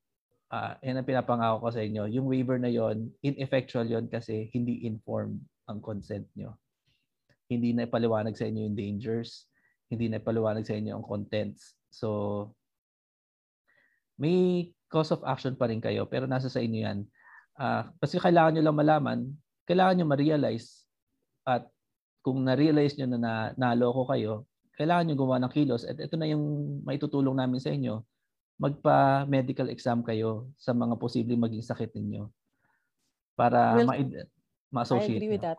Yeah, we'll we'll do that. Uh, let's ano, we'll we'll uh, off table nating discussion yan na kasi I Mhm. agree but uh, it's just the execution of Hindi, logistically hindi, hindi. Sila na mismo, Nay. Hindi na Ah, tayo sila? Sila Okay. na, sila na mismo. And hindi will tayo. help then and will help then no, kung kunyari ano but like I Mm. said u- ano may, ma- ano yan eh we've been sharing this na we went live one time when we discussed yung actual blood sample from the Dr. Mm. Hoff ng Canada na siya mismo tinignan niya yung blood samples ng kanyang mga pasyente na mga na betchin versus hindi na betchin talagang may mayroong pagkakaiba Mm. hindi lang doon ha meron akong na, meron akong nabasa or actually live interview I believe it was Dr. Uh, Tenpenny which by the way next week I will be attending an event with Dr. Sherry Tenpenny I will try to go live um si Dr. Tenpenny she mentioned that um meron siyang nakausap na parang healer Reiki yung sa spiritual Reiki ang sabi daw ng taong yon matagal niya ng pasyente to nire-Reiki healing niya kasi di ba yun, yun the feeling energy sa chakras di ba yung Mhm. energy sa chakras natin sabi nung Reiki healer, itong pasyente niya daw na parati niya talagang, talagang customer niya talaga. After na pabetsinan, hindi na raw niya maramdaman. Hindi na raw niya, di ba Al, you can relate to that. Tumatawa si Al ha? Pero di ba, it, ano to ha, testimony to ng isang Reiki healer. So may changes scientifically in the blood. At Mm. yung Reiki healer, sabi niya, na, nabahala yung Reiki healer. Kasi sabi niya, hindi niya na maramdaman yung energies coming out of the chakras. Sabi Oh, ni Al- Yung Yes. sa ano yan, sa graphene oxide. Kasi ang graphene oxide, it can alter as well your electromagnetic frequencies. Kaya niyang, Yan. kaya kanyang i-low vibes ng todo at kung kung lang naman no eh, according to research yung graphene oxide na yan can store information can receive information can send information paano kung maka maka-connect yan sa supercomputer via electromagnetic frequency But through the 5G. I Through agree. 5G. So, Paano? so medyo na-divert na po tayo ha. Ah. So, Yeah. wag niyo na po kaming i- wag kaya sabi ko sa inyo po, wag niyo na pong i- kaming i-red pill. Wag niyo Okay. na po kaming i-red malalim pill. na po So, Masyadong yung mga ano na yan. ah. So, next week I will be uh, attending Dr. Tenpenny and I will go live which will probably be early morning po sa inyo. Kung sinong gising na maaga, I will try talaga my best na i-live si Dr. Tenpenny kasi alam nyo, alam ko, kilala nyo si Dr. Sherry Tenpenny. So siya yung nagsabi niya na about the Reiki healing. So anyway, um, after nung sa ano, na- ano, yung, ano next topic na natin, Oh, yun na. tayo ay kompleto na tayo. Ah. So, recap na lang ulit tayo. hindi recap pa, pa, ba? Ano hindi pa? pa, status ng Manda kasi pinano ko to eh. Ah, yung shinare mo, yung shinare mo sa akin, importanteng let, labanan ninyo ang news sa mainstream media at pananakot. Mm. Kasi maganda at, at I will after you discuss it, I will tell you yung idea na pinag na, na idea idea ng GM ah, para matulungan si Congressman Barsaga. So go ahead, Attorney Aaron. Ah, teka lang, hanapin ko yung ano na shinare ko sa iyo, Naya. Oo. Explain mo ng ano ha, ng layman. Kasi tinry kong Tagalogin din eh. Ano pala, while attorney is looking for it, um, gusto ko lang balikan yung sa flyering kasi may mga nag-aano nga na yung kay Mayor Sara, no? Um, kasi nag-viral daw pala yung ginawang flyering nung nasa Davao. Mm. Yun, kaya naglabas ng ganong parang um, Sino si advice. Oo, may nag-comment dito eh kasi nag-viral daw yung ginawa nilang Oo. live. Um, Eric yan? Wow. siguro, we just wanted to make sure na all of the information na nilagay namin dun sa flyers are all factual, evidence-based, and totoo. So, Oo. wala kayong dapat ikatakot Oo, doon. We are not spreading fake fake information or false information. At saka kung idemanda kayo, sasagutin lang natin yan. Ano? Tutulungan namin kayo sagutin yan at para lang mailabas yung katotohanan. Maigi nga yan eh kung magdedemanda sila eh para Tama. malaman kung ano yung totoo eh. Hindi Kaya sila huwag huwag kayong matakot doon. Hindi, hindi magdedemanda yan for sure. Takot lang yan ha. So again, yung mga taong, huwag kayong matakot. Takot. Tsaka, ang dami nilang time ha para magdemanda pa ha. Utang na loob ha. Diyos ko sila ha. Tsaka kung naniniwala kayo sa ginagawa nyo, sa mga nakalagay doon, wala kayong dapat ikatakot. Kasi kung alam yung Diba? totoo mismo yon ni-research nyo din yon Kasi syempre nga, di ba lagi namin sinasabi, huwag kayong basta-basta maniniwala pag may binigay ba sa inyo, oo lang kayo ng oo. Kasi sabi nila to, huwag ganun. Dapat kayo mismo, chine-check nyo yun para pag binigay nyo, pag tinanong kayo, di ba, kinontradict kayo, alam nyo kung paano nyo sasagutin confidently. Yun. That's why we're Diba? So, ano ha, yung yung mga critical thinking mga anak ha, critical thinking when it comes to yung mga veiled threats na yan, it's a form of really pananakot and fear-mongering para ma-derail kayo. Hindi-derail talaga kayo eh. This is a, this is not just an informational warfare. This is a spiritual warfare. You are being Mental Yeah, you are being derailed because tatakutin kayo. So alam niyo na 'yan ha. So the, the the beauty with mga sa gising maharlika community, eh, may abogado tayo which is walang makakapagsabi niyan. Tagaan niyo sa bato. Walang makakapagsabi niyan na kung sino ang may abogado na tutulong sa inyo pag kayo ay gumawa ng aksyon. Kaya hindi kami lang nag-share ng video, kaya kami matapang. Kami nag-share ng video. Okay? So, attorney, Okay. paka-discuss ka. Importante yung sinare nyo kasi Oo. eye-opener sa akin yun eh. Oh, ito yung kay Congressman Barzaga no, yung final niya na for mandatory betsin. Ah, so sa insider na natanggap namin na information, na i-file niya to bago pa nagkaroon lumabas yung mga issue sa betsin. So hindi siya aware nung final niya ito. Pero ngayon kasi nagiging aware na siya kaya amenable siya sa exceptions no sa sa betsin na, na to. So kung magkakaroon ng exception, hindi na rin mand- mandatory yan no kasi magkakaroon ng exceptions. But at the same time, wala pa yan sa second, third reading, wala pa po. Ah, hindi pa nga naka-schedule sa ano eh, sa committee level daw. No, hindi pa naka ibig sabihin, hindi pa na-schedule para, para basahin ng Congress. After kasi ng Congress, pupunta pa yan ng Senate bago pa yan mapunta ng presidente, no? So mahaba pa yung proseso. Hindi naman nila namamadali kasi nga hindi pa nga naka-schedule sa committee level pa lang. So hindi pa yan nailalabas sa sa buong Congress. So kalma lang po kayo. Ah tapos sabi rin naman open din daw 'yon si Congressman Barzaga no para maget yung point of view ng lahat no ng ng ng concern. So magkakaroon ng tsansa kung sino man yung ihaharap natin. Pero alam ko sasabihin nyo, ba't kami magtitiwala diyan eh taga-gobyerno yan, no? Kakampi yan, ganyan. Nandun din tayo no? Na may bahagi sa atin na hindi rin basta-basta nagtitiwala. Kaya nga tayo nakaabang din no? Dito sa GM nakaabang din tayo na kung sakaling matuloy yan ready naman tayo kung anong sunod na aksyon natin.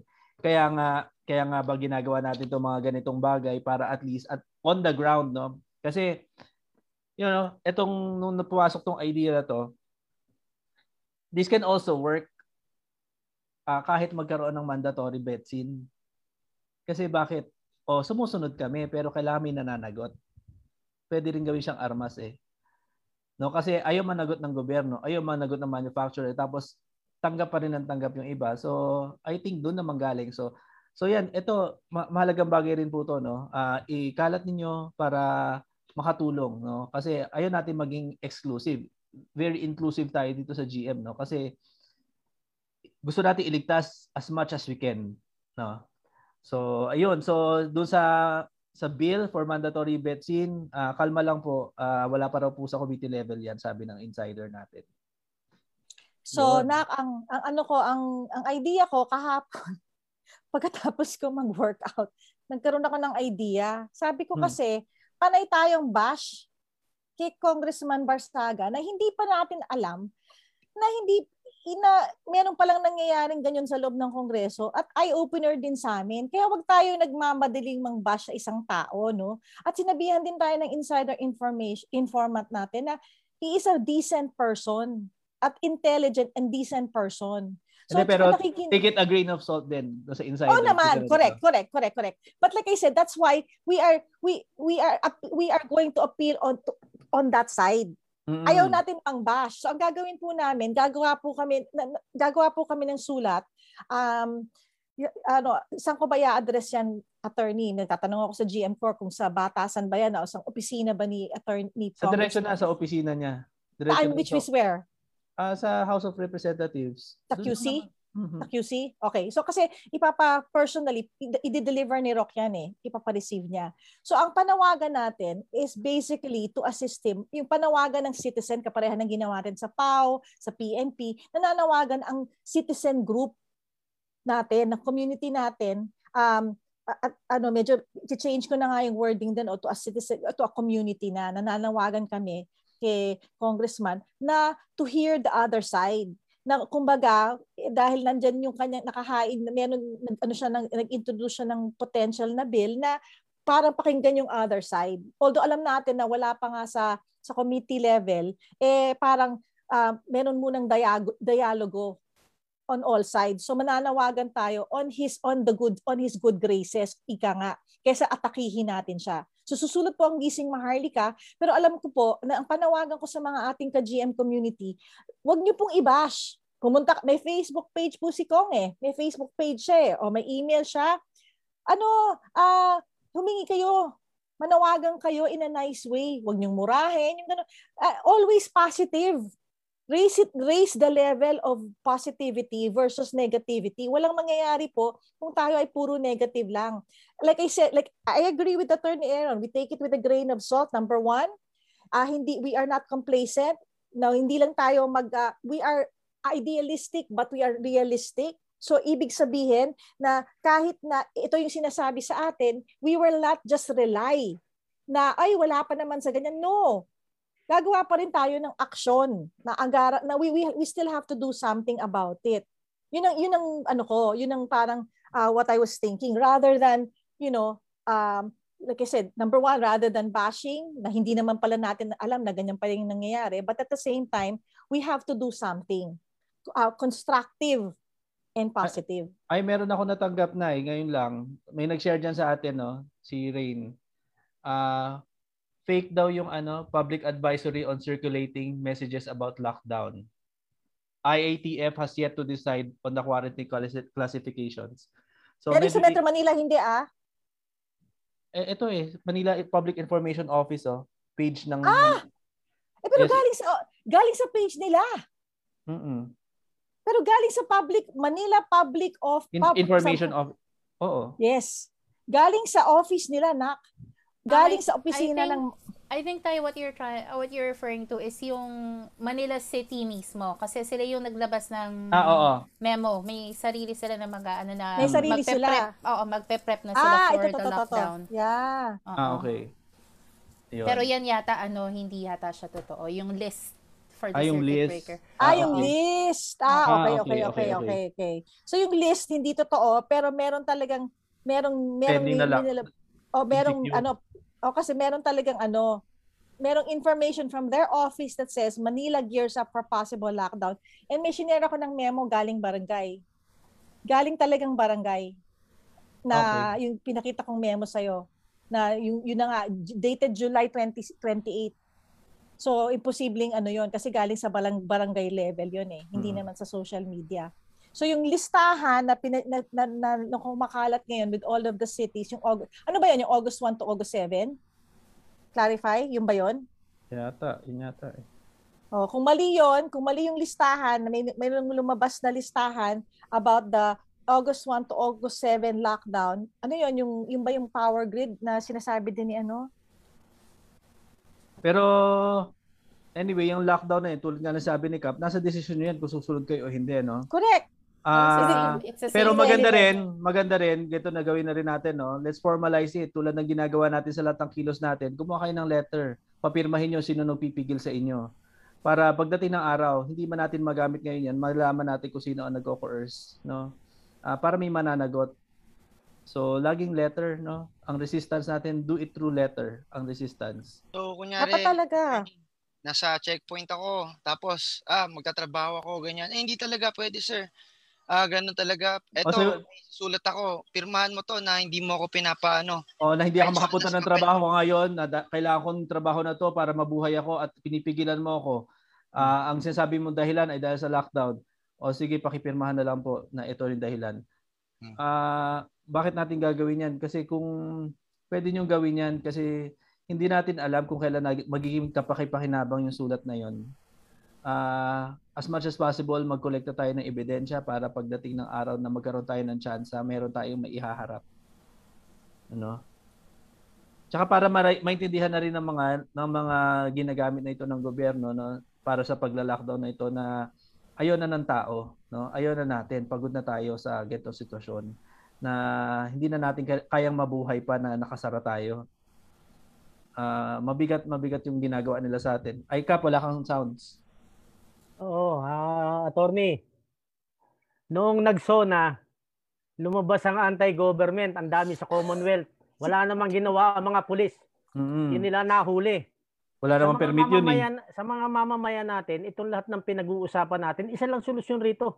Magtayuan na tayo, magsiset tayo ng isang araw sa August, hindi na natin gagawin uli yun. Mm. Ako, last na yun. Ah, isang galaw na lang. Pag hindi pa nagtayuan ng sambayanan, bahala na kayo sa buhay nyo. Kanya-kanya na tayo. Kasi bakit? Ang ibang bansa nanalo, nagtayuan lang ang mamamayan. Ganun Yun lang eh. kasimple, walang iba. Ang haba ng istorya natin eh. Ah, spoon feeding na tayo sa lahat. Ang gusto kasi nung iba, tayo ang gumawa ng action attorney on their behalf. Ayaw nila Exactly. lumabas sa comfort zone nila. Ay, naku, oo. Yun ang nangyayari ngayon eh. Kaya ako Kap. tinigilan ko ng kasasagot dun sa iba eh. Kap, ito yung gawin nyo. Kap, ito yung gawin nyo. Kap, ganito. Ah, totoo may- lang. May kaso akong ganito eh. Sabi ko, wag mong expect na yung kaso mo kami ang tatayo sa'yo. Ungas ka. Ikaw ang ikaw ang ah, ikaw ang tumayo sa sarili mo, tutulungan ka lang namin. Pero yung kami mo sa kaso mo, ah, ungas ka. Sabi ko, hindi namin gagawin 'yon. Ngayon sa mga nakikinig sa atin, pasensya na kayo. 18 months na po. Ang solusyon lang, tumayo na tayong lahat, tama na. Tama na. Tumayo tayong lahat, tapos na ang istorya. Hindi tayo papakialaman ng mga pulis, hindi tayo hulihin, hindi tayo nila ikukulong. Dahil bakit? Sila rin nakakaranas nito. Hinihintay na lang nila magtayuan tayo lahat. Sasama na sila sa atin. Maniwala kayo o hindi. Yan lang, attorney, ang panawagan. Totoo yan. Ah, Wala lang, wala nang iba. breaking agree ako kay Cap. Breaking news ha. Ah, kasi nga 'di ba, ako yung representative ng W ng Pilipinas sa WWD. May ang ang ang UK, meron na naman silang next August 7. Very successful yung July 24 nila. August 7 sila mag-aano uli sila. Tapos yung sa wo- worldwide September 18 uli pero talagang ano na sila yung organizer ng U, ng ng UK sobra ha talagang they are very ano na talaga nag ano na sila nag ah, kumbaga umaarangkada na talaga sila ginagawa nila it looks like this is going to be every other week nagagawin nila August 7 lalabas uli sila ang ang UK same with France same with Italy. Okay? Eh, India nga lumabas eh. 'di ba? Iran nga lumabas eh. 'di ba? Nananawagan tayo doon sa mga group na kagaya natin. Ang lamang lang ng gising maharlika, pag sinabi natin lalabas tayo, lumalabas tayo. Lumalabas tayo doon sa comfort zone natin. Inilalagay natin yung sarili natin doon sa lugar na gusto nating manalo. Doon sa mga kagaya nating nakikipaglaban, hindi po kayo mananalo na nandyan lang kayo sa comfort zone nyo, hindi kayo lumalabas. Kayo na rin po ang nagsasabi na lahat na ng effort ginawa natin pero wala pa rin ang, ang, ang gobyerno alam na natin hindi mag-a-action yan hangga't di nila nakikita na nagtatayuan na ang sambayan ng Pilipino. Exactly. So lahat po ng grupo na gumagawa nito, sumama na po kayo. Sumama po kayo. Pinaplano po nating mabuti ang date ngayong August. Bakit po natin pinaplanong mabuti? Dahil kasama na natin ang ibang kapulisan at saka mga militar. Ayaw Yan. magkamali. Ayaw nating magkamali. Last na ito. Hindi na ito mauulit. Hindi na uulitin ito. At wala na kayong... Ako na nagsasabi, attorney. Last nyo nang makikita kami sa kalsada. Pag hindi pa tayo nanalo, na, wala pa yung kuilos ang mga mamamayan, hindi natin alam kung saan tayo patungo kasi bakit. Wasting time lang tayo. Wasting words lang tayo. Hindi Actually, habang buhay, ganito tayo magraranting sa social media. We will not win by this way. Kailangan tumayo ang sambayan ng Pilipino kagaya nung sinabi ni Jet. Dire-diretso ang pagtayo ng mga mamamayan ng ibang bansa kaya dire-diretso ang panalo nila. Panalo nila. Tama na. Tama na. Man- manindigan na kayo. Lockdown. Niloloko lang tayo ng lockdown. Napipigil ba ng lockdown yan? Ang, ang nilagay nila sa Okta Research, sino yung mga tao na nandyan? Hindi naman mga eksperto yung mga yan eh. Mga puppet nila yan. Puppet ng DOH ang nasa Okta Research. Tsaka ma- walang expert, no? Walang masabi expert. lang nila attorney, para masabi lang nila attorney na hindi na DOH ang nagsasalita. May Okta. Pero sila-sila rin yan. Exactly. Sila-sila rin yan. Kilay pa lang, mukha ng puppet. Grabe.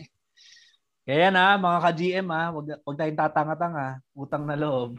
Ako, Strong word dyan ka. Strong word coming from attorney yun ha. Nagulat ako doon na ka. Oo. Medyo malambing naman yung pagkakasabi ni attorney. Kaya Oo may clear pa rin.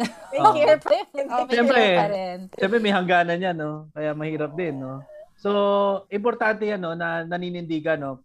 Ah, tinuro na namin sa inyo kung paano yung gagawin ninyo. Nasa sa inyo yan.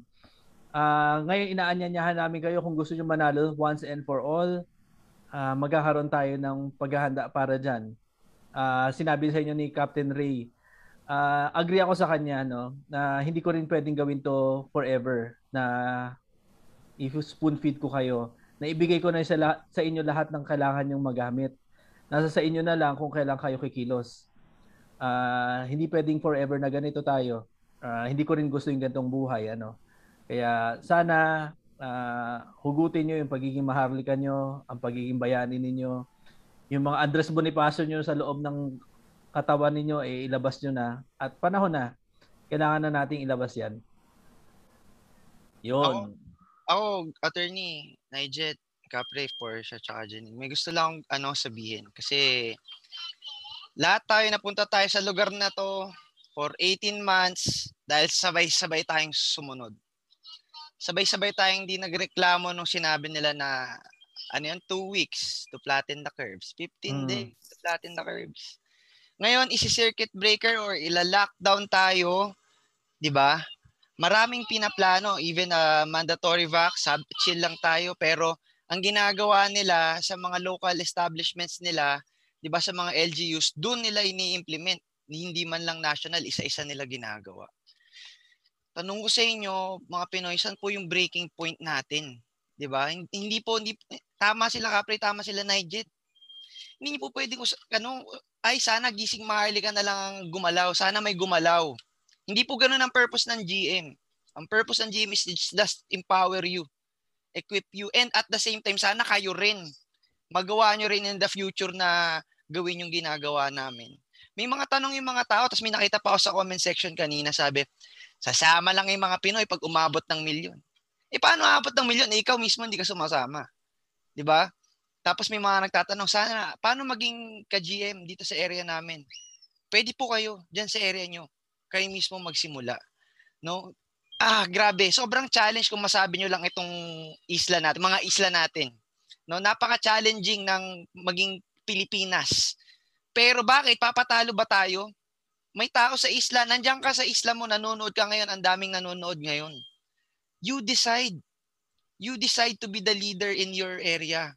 No, and sana po sa August makasama na po namin kayo kahit sa area nyo 5 to 10 people lang kayo basta meron sa area nyo. Basta may nagfa-flyering, may namimigay ng mga vaccine assurance contract natin, yung mga ganyan. Basta meron. So, ano eh, uh, we are, time is of the essence. Ito po ang gusto kong last message siguro sa mga nanonood. Ang dami nyo na pong kinampanya dati. Nung kinakampanya yung favorite celebrity nyo, iboto sa PBB. Iboto nyo yan, di ba, na magstay. Di ba? Ngayon, nangangam, nangangampanya po tayo for true freedom and human rights, mga buhay na po natin. Whether ano ka, anti-vax, whether pro-vax ka, wala po nasa isang bangka lang po tayong lahat. No, so I challenge each and everyone, wag na po tayong magpatapak ng dignidad, wag na po tayong pumayag na hindi tayo bumalik sa mga negosyo natin at normal na buhay. No, yun lang po attorney masabi ko sa mga ating Ah, kababayan ah, Pilipino. napansin ko lang, eh, not to dampen your spirits, no, mga ka-GM, or not to be the uh, parang killjoy sa grupo, no. I applaud yung pagkapanalo natin sa Olympics kay Hidlin, okay? But uh, I think the people are being distracted because of that. So masyadong ano ngayon, nahahype yung kanyang pagkapanalo. Nadidistract tayo sa sa point na I mean, if you saw pictures no nandun siya sa Air Asia airplane, yung pina, pina, pina-share ni Ernie Al na, oh, walang mga mask ha? Walang mga mask, pero para makapagpa-picture dun sa loob ng aeroplano, dikit-dikit, walang mga mask. Bakit? Eh kasi nanalo siya eh. Di ba? Yung mga ganong kahipokritohan. Okay? So, I, I don't want to dampen. Yes, it's an honor, di ba? She brought honor to the country. But nakakalimutan na, at ang dami niyang mga endorsements ngayon, ang daming sumusuporta sa kanya ngayon, ang daming magbibigay sa kanya ng pera. Paano po ang milyong-milyong Pilipino? Paano ang milyong-milyong Pilipino na nagugutom? Paano ang milyong-milyong Pilipino na walang pangkain sa araw-araw? Um, nag-uumapaw ang grasya kay Hidlin. I'm not discounting that. Iisa lang po siya papaano ang milyong-milyong mga Pilipino na hindi nakakapagtrabaho at walang makain at nasa lansangan. Isipin po natin yon. Uh, yung, yung tunay na issue natin na kinakaharap ng ating bansa. Hindi lang sa pangkalusugan, pati ang ekonomiya. Isipin po natin yon. Uh, lawakan natin ang ating ano, ang ating uh, kumbaga kamalayan tungkol sa nangyayari. Like I said, congrats, it's an honor, but uh, nag-uumapaw ang blessing sa kanya ngayon. But what about the rest of the millions of Filipinos? So medyo na ano lang ako doon, kaya hindi ko masyadong inaano yung sa kapagkapanalo niya kasi parang ano eh, hindi balanse. Hindi balanse yung mga grasyang na ano niya, yung mga nagpa-pledge sa kanya ngayon. Hindi balanse. Parang hindi naman fair na na maraming nagugutom sa ating mga kababayan ngayon.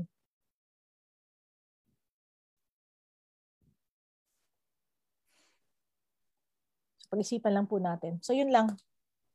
Hmm. So, ako, mga ka-GM, ano, mapapansin nyo dito sa program natin, no, ang mga tinuturo natin, mga bagay na hindi nyo pa ginawa, pero gumana. Yung lumaban, pero gumana, nanalo. Tulad nitong back na to, nung back card na to, hindi pa to ginawa, pero mananalo to. Kampante ako dyan. Ang punto ko dyan, kung gusto natin na may pagbabago, kailangan gumawa tayo ng bagay na hindi pa natin ginawa. No? Ngawa na tayo ng ngawa, wala naman naging epekto eh. Akala nyo ba may mangyayari? Hindi yan gumana. Sure na tayo dyan. Kaya kailangan nyo kumilos dahil yun ang gagana. Kailangan nyo tumayo. Sa kasaysayan natin, yung mga tumindig, gumana. Yung mga mang, nag-abuso, nung tumindig ang taong bayan, gumana. Yun ang formula para matapos natin ito. So kung gusto nyong matapos na ito, tumindig tayong lahat. Yun ang gagana. No? Ito kasi mga binibigay namin sa inyo, gumagana to on small scale, no? Hard to admit, medyo small scale siya. Pero if you want it to to end, no? Kung gusto niyo matapos ito once and for all, kailangan niyo tumindig. Yun ang gagana. Dahil yun ang hindi niyo pa ginagawa lahat ng pagngangawa sa social media, ginawa nyo na. Hindi yan gumana at hindi yan gagana. Tatandaan nyo yan. Ang gagana, pag tumindig na kayo, tumindig na tayo, sabay-sabay. Huwag nyo iasa sa isang tao. Pag tumindig tayo lahat, yun ang gagana dahil sa kasaysayan natin, yun ang gumagana. So nananawagan kami sa inyo at nasa sa inyong mga kamay na yan. Uh, antabayanan nyo na lang i-schedule natin. Ano? Attorney, uh, bago natin makaligtaan, ito'y huling panawagan natin doon sa mga negosyante. Maraming negosyante sa bansa ang apektado, malala- maliliit, malalaki, mga medium businesses. Ito yung time. Ito yung time na sumama kayo sa laban. Huwag kayong makiayon sa kanila dahil kayo apektado rin. Tumulong kayo, manindigan kayo, tumayo kayo. Mga nasa transport sector, kayo, apektado rin kayo. Marami kayo. Lumabas kayo sa comfort zone nyo. Anyway, lugi na rin naman yung mga transport services niyo eh. Lugi na yung transportation sector. So ito yung time na manindigan na kayo. Lumabas kayo sa comfort zone nyo. Sama-sama tayo ngayong Agosto. Ito yung huli nating paglabas at sinasabi ko na sa ating mga ka-GM, sa mga nakikinig, hindi habang buhay nandiyan si Attorney Aaron, si Attorney Sugilon. May hangganan rin ang kanilang pagtulong ang, ang kanilang pagmamahal sa bayan, malawak yan. Walang katapusan. Buhay nila ibibigay. Pero sa mga Pilipino na tanga at mga gago, Ay walang panahon sa inyo sila attorney. Sa totoo lang. Ako na magsasabi sa inyo. Masakit yung salita na yan, pero sino yung mga tanga at mga gago? Yung mga negosyante nalugi na, pero nakikisama pa rin at nakikiayuda sa gusto ng gobyerno. Kayo po mga tanga at mga gago kayo. Sa mga Pilipino, ang dami nating sinasabi, pero nagpabakulaw rin kayo, nagpabetchen, eh kasama kayo ron sa mga tanga at gago. Kung gusto nyong mabago ang bansa natin, manindigan kayo. Anyway, doon na tayo papunta. Saan pa ba tayo papunta? Tinanggalan na tayo ng trabaho, tinanggalan na tayo ng lahat. Bawal ka nang pumunta sa palengke. Sinisimulan na nila yan. Bawal ka nang lumabas. Lahat na. Alam ng gobyerno may mali, alam nila yan. Alam ni Presidente Duterte may mali, alam niya yan. Hindi pwede hindi niya alam. Alam nila Panelo, alam nila Secretary Harry Roque, alam nila Bello, lahat sila alam na may mali. Sila lang nag-aalat tsamba na ang sambayanan hindi mag-alsa. Ang ang sambayanan hindi magreklamo. Nag-aalatsamba na lang sila para yung commitment nila sa outside world, yung tinanggapan nila ng pera, hindi masabi na hindi nila sinunod. Yan po ang totoong istorya. Hindi tayo ganito habang buhay na tayo nakikipag-usap sa inyo. Minumura natin yung nasa gobyerno, hindi po tayo ganito habang buhay. Alam nilang may mali. Kayong mga negosyante, ito yung time. Yung pera niyo yung natitira, isuporta niyo rito sa, sa darating na August. Isugal ninyo. Baka manalo pa yan at baka balik kayo sa mga negosyo ninyo. Yan ang panawagan natin sa inyo. Huwag na po tayo mag-inarte sa ating pag-uusap kasi walang nangyayari. Ah, paligoy-ligoy tayo. Ilang buwan na tayo. Walong buwan na tayo. Labing walong buwan na tayo ng ganito, paikot-ikot. Manindigan po kayo, tumayo lang kayo. Sumama lang kayo. Sabi ni Brother Al, nasa isla kayo, kukunti kayo. Manindigan kayo, doon kayo sa harap ni Mayor. Mayor, may mali. Itama natin to. Sama ka sa amin, Mayor. Itama natin to. Pwede naman natin sundin yung gusto ng gobyerno, pero pakinggan mo yung hinaing namin. Pag-usapan natin ito. Ganun po ang gawin natin sa mga mayor natin. Kung ayaw nyo sumama sa amin doon sa harap ng mga ng, ng munisipyo nyo, manindigan kayo. Kahit 50 kayo, isang daang tao kayo. Swerte pag umabot ng libo. Mayor, tama na ito. Pag-usapan natin to, itama natin ito. Huwag tayong sumunod sa nasyonal. May local tayo na dapat nating pagtibayin. Uh, doon tayo manindigan, Mayor. Mag-usap tayo, itama natin ito. Huwag tayo sumunod sa, sa sinasabi nila. Hirap na ang sambayanan. Saan tayo papunta pagkatapos itong Agosto? Tanungin ko kayo lahat. Saan tayo papunta, papunta pagkatapos ng Agosto? Ganito pa rin, nag-uusap tayo ng ganito. Nagpapaliwanagan tayo ng ganito kahit alam na natin yung mga kamalian nandiyan lang sa nagdudumilat sa harapan natin. Magising na kayo sa katotohanan, tumayo kayo. Nung lumabas kami ng baklaran, may nagawa ba yung kapulisan natin? Ano sinabi nila? Mag-social distancing lang. Paulit-ulit. Ano sabi ko doon sa mga pulis sa Baklaran? Pangatlo na yata namin to, iisa pa rin yung pinag-uusapan natin, ganun pa rin. So hindi ko na sila kinausap, ganun lang ang sinabi ko. Kung uhulihin nyo, hulihin nyo. Kung ikukulong nyo, ikulong nyo kami. Pero itong ginagawa namin para sa atin to, para sa pamilya nyo, para sa sambayanan to, para sa bansa natin. Anong ginawa nila? Wala rin. Nanood lang sila.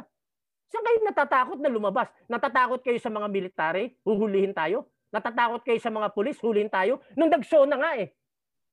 Ilang daan yung nasa sa Commonwealth. Hinuli ba sila ng mga pulis? Eh, iba pa sinisigaw nila. Sinisigaw nila, bumaba na si Duterte. Minumura nila gobyerno. Pero hinuli ba sila, kinulong sila? Kayo, natatakot kayong lumabas. Ang pinapakipaglaban natin para sa buhay ng sambayan ng Pilipino. Ba't tayo nagpapakatanga? Ba't tayo nagpapakagago? Magising kayo sa katotohanan, hindi tayo hulihin ng mga pulis. Hindi tayo hulihin ng mga militar. Kakampi natin sila. Hinihintay lang nila tayo na tayo manindigan at sasama sila sa atin. Yan po ang katotohanan. Yung mga negosyante, tumulong na kayo. Isugal nyo na yung huling pera ninyo.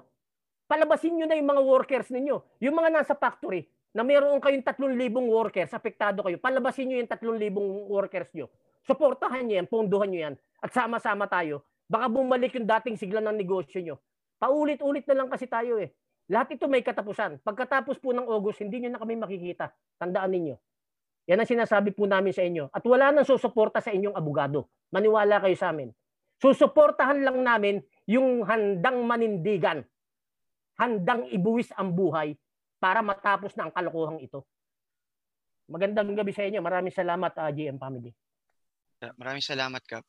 So, uh, let's wrap it up mga guys. So, yung mga pwede niyo naman po itong i-replay. Again po no, bago bago uh, let's uh, Um, any last words, Janine, Portia? I will, ano, tapos I'll let you talk. Tapos bago magsalita si Attorney Aaron, I will just make some reminders.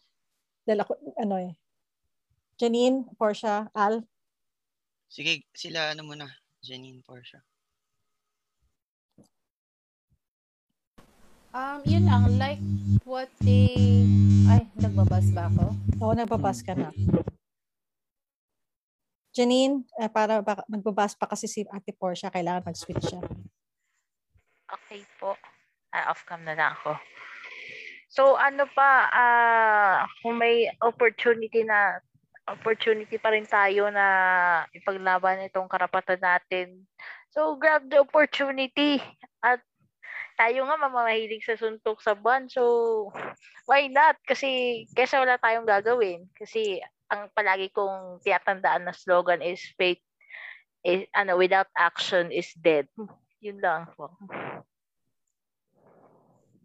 Maraming salamat, Janine. Faith without action is dead. Tama yun. Ate Portia? Ano yata yung nagbabaz eh. Hindi ka na nagbabas, Portia. Ano na, ano na, okay. Ah, katulad nga ng sinasabi nila, hindi na enough yung online lang, sending information, sharing videos. Kailangan kumilos sa tayo. Paulit-ulit naman namin sinasabi yan eh. Kilos, kilos, kailangan mag-step up and not just step up, we move. Ayun, palaging ganun. Nandito naman yung GM team to assist and to guide um, you all. But, syempre, iilan lang din naman kami and we have we have jobs din at the same time. So, as much as we want to um, give our time in guiding you all, syempre, you have to balance things out. Kasi may mga personal lives din kami. Pero, if we are free, we will always reply right away. Ganon. Ga- ganon yung, yung passion ng bawat isa sa amin para tumulong, para i-guide kayong lahat, para i-empower, para basta lahat na. 'Di ba? Kaya kasama si attorney, si Nijet, wala naman dito sa Pilipinas, pero andiyan pa rin um, nakatutok sa atin. Ayun, kaya huwag natin sayangin yung mga efforts na ginagawa natin. Kay, kayo din. Nagpupuyat kayo, gumigising kayo na maaga to watch the videos kasi wala naman kaming specific time talaga eh for the other videos that we are making. So, wag natin sayangin yung effort ng bawat isa. Kasama dyan sa mga pakikinig, sundan natin ng aksyon. Lahat. Kasi, lagi yan ang sinasabi ko, um, we still have time, but we're running out of it. So, make use of that time. Be productive. Gamitin natin sa mas makabuluhang bagay. Ayun. Yun lang. Siguro, maraming salamat, Ate Portia. So sa mga makabulughang bagay, gusto kong kausapin naman ah, mga kabataan siguro, no? Yung mga 20 plus, mga teenagers natin, marami sa inyo gising, no? Alam ko marami sa inyo gising na may mga mali na nangyayari. Ah, wag nating gamitin yung galit natin. Wag tayong magpadala sa uso na galit yung ginagamit. Ah, itong GM movement is about truth, unity and love. Oo, harsh kami magsalita minsan kino-call out namin yung mga katotohanan. 'Di ba? Kailangan eh. 'Di ba? Pero kayo I challenge you. Sige, okay lang, sumama kayo, magalit kayo. Pero gum, gumaw, ano, mag-action din kayo sa mga ating mga kabataan. Yun yung nakikita kong ano eh, kailangan rin sumama sa movement natin kasi may magagawa kayo. Tandaan nyo, sa mga youth natin, sa mga millennials nating nanonood dyan, ang mga bayani natin, hindi sila 60 plus, 70 plus pagkakaalam ko no mga bata yung mga bayani natin mga 20 plus lang sila no so it's not about the age actually it's about the time and necessity you are needed no if you don't you missed out on fighting for for me simply a battle between good and evil this is something historic kung ikaw kabataan ka tapos lumaban ka ngayon you will be part of history no so may mga kabataan tayong lumaban please mag-unite na tayo. Kahit saan man kayo sa Pilipinas, sumama na kayo sa movement natin. Yun po ang last words ko, attorney. Kayo naman po.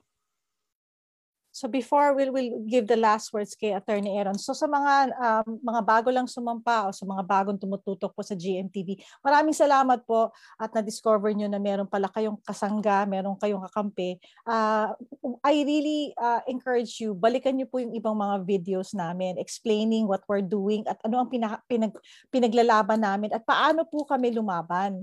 Kasi hindi lang po kami, we, yes, we do the news and broadcasting as well, pero pa, kami po, ang ginagawa na po ng GMTV ngayon, ay we, nagle-level up na po kami in a sense na we are taking action kasi wala na pong oras. We are running out of time. At like yung sinabi nga ng, ng GM4, wala po ako sa Pilipinas. Hindi po ako nas, wala pa ako sa Pilipinas pero na, kasama niyo po ako nakikila, nakikipaglaban. Bakit po? Ala, kasi hindi ko hindi natin po maano na alam ko uh, meron naman kayong pagmamahal sa inyong bayan at alam ko naman po kung ano na nakikita ninyo sa kapaligiran natin. Marami na pong naapektuhan economically Okay? So, ang sabi nga po ni Professor Butch Valdez, ang GDP daw natin is minus 9.5% in 2020. Minus 9.5% ang GDP in 2020. So, uh, if you ano, if you want to check, nasa Katipunan channel po, nagsabi po siya niyan si Professor Butch Valdez. Pwede, pwede niyo i-fact check. Tingnan niyo po sa, meron kayong mga statistics dyan. Pero minus 9.5%. So, yung mga ibang tao, yes, komportable po kayo, meron pa kayo nakakain, meron pa kayo nakakauwi pa kayo sa bahay, nakakabayad po pa kayo ng mga utilities ninyo, marami pong wala na. So, ano mangyayari diyan? The country will will turn in ano, will go down in ano, in para magkakaroon ng chaos na criminality. Bakit? Wala nang makain ng mga tao eh. 'Di ba? Wala nang makain ng mga tao. So akin, sa akin lang parating you look at everything in context, please. Ang tingnan niyo po kung ano talaga. Ako nga eh, wala nga ako dyan eh. I'm not on the ground. I don't see yung kahirapan na, na, na, na nangyayari ngayon sa ating bansa. Hindi ko na nakikita kasi wala, hindi pa, hindi na ako nakakauwi. The last time was 2019 before the, the lockdown, before the pandemic. Pero yung uh, kung tayo ay ano makikiano lang sa nakikita natin on the ground, marami na po talaga ang mahirap at hindi nakakakain ang, ang, ang, ang paniwala po namin, ang maraming namamatay sa gutom, maraming man namamatay sa depresyon, maraming namamatay sa nagsusuicide, na hindi naman na natin nakukuha ang mga datos. So poverty, I think, ang number one na magiging problema ng bayan natin. Once tayo, ay kung tayo man ay makalabas sa itong pandemyang ito, paano natin masasalba ang ating ekonomiya kung walang mga trabaho ang mga tao? So, ang ang ako, yun ang yun ang aking ano, yun ang aking parang driving force. Parang hindi ako makapaniwala na na ang Pilipino ay eh, may masasadlak ng na lang sa kahirapan. At kamangmangan. Dahil tayo po ay nakatutok sa mainstream media, madalas tayong dinidistract. Kaya ako uh, ang kaisa po ako with, with attorney Aaron, attorney Polly na talagang saludo ako sa kanila kung bakit sa abot ng kanilang makakaya na libreng serbisyo para sa sambayanan. So kaya tayo po uh, dapat magkaisa, magkapit bisig. Kung natatakot kayo, doon kayo sa likod namin. Pero kailangan kayong tumayo. Okay? Kailangan nating tumayo. So, uh, let us just ako, uh, again, uh, remove and, and resist the negative vibrations of fear, anger, doubt. Uh, we need to raise our vibrations we need to always look at it from the point of view of compassion for everybody. For it, each and every Filipino. Mayaman man, mahirap, lahat akayin natin. Hindi lang sa, sa mga uh, uh, uh, a select few or sa mga 1% ng ating lipunan. Lahat po pinaglalaban na, natin. Lahat ng Pilipino. So raise our vibrations, through either prayer, through meditation, even just by having positive vibes. Importante po yan. Even just by having positive vibes. So that's one of the things that uh, I, I will be ano talaga be um, uh, promoting is uh, let's stop the fear. Let's stop the anger. Let's stop the hate. Let us all be positive. Let us share and empower each other. Uh, um, and let us all continue to pray and uh, or communicate kung sino man ang mga pinapaniwalaan ninyo um, uh, either God or some spiritual being, I really don't care. Freedom of choice. Pero dapat po, we have to raise our vibrations and let us all help yung mga kapuspalad nating mga kapatid. Dahil iba na po eh. Iba na po. So let's take things na, you know, we, we're not only doing this for ourselves, we really are doing this for uh, for the rest of the country, if not the world. So, Attorney Aaron?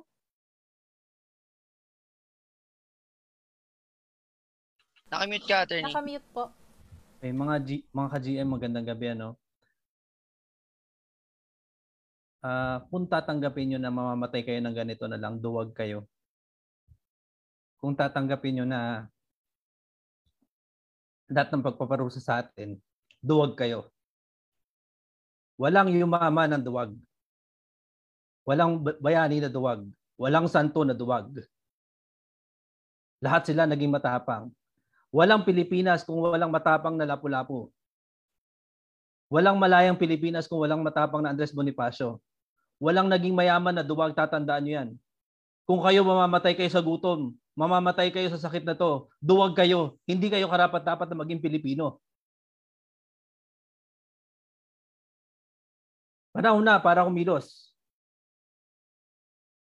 Pwede natin gamitin lahat ng kasangkapan ng batas, pero may hangganan yan. Alam nyo, lagi nyo sinasabi, kampihan yan, kalokohan yan, corruption yan. Kung ganun, tanggapin nyo, duwag kayo. Dumaban kayo. Dahil walang umasenso na duwag. Walang nakarating sa buwan ng duwag. Walang nakatayo, nakapaggawa ng eroplano na duwag. Lahat yan matapang. Para ma-achieve nila yan, sumubok sila nang hindi nila sigurado. Wala nakakasigurado sa buhay na to. Lumabas ka man sa bahay mo o pumasok ka sa bahay mo, sigurado ka bang buhay ka pa? Kahit nasa loob ka ng bahay mo, pwede kang mamatay. Maging matapang tayo para may mangyari sa atin. Dahil walang mangyari sa atin kung duwag tayo lahat. Kaya kami dito, nananawagan kami sa inyo. Ilabas nyo na yung tapang ninyo. Hindi lang talas ng dila ang kailangan ninyo. Totoong tapang para may magbago na. Kaya ngayong gabi, maraming salamat sa lahat ng nanood. Uh, naasahan namin, uh, hindi lang nasuporta nyo, pero kayo mismo ang susuportahan namin. Hindi namin kailangan ng suporta nyo. Kami ang susuporta sa inyo. Basta't manindigan kayo. Yun lang naman ang kailangan eh. So tama na yung mga pagmamagalingan natin. Tutuhanin na nating magaling tayo. Tapang na yung, tama na yung pagmamatapang natin sa social media. Tutuhanin na natin matapang tayo. No, wag nyo kaming utusan, kumilos kayo, tutulungan namin kayo kung gusto nyo. Ayun lang, uh, maraming salamat ano. Uh, shout out tayo sa lahat ng nanonood. Uh, maraming salamat. Sana kumilos tayo. Uh, tandaan natin lahat ng mga tinuro namin sa inyo. Ang gobyerno ay tayo. Sa hulit-huli, tayo lang ang gobyerno. Yes. We are okay. Thank you. Thank you. Good thank night. You. Good night. Good night. Good night, everybody. Isang lahi, isang puso, isang sigaw. Tayo ang gising maharlika. Lahat tayo. Tayo. Thank you. Ang Bye-bye. Marlika. Thank you. Good night. God bless.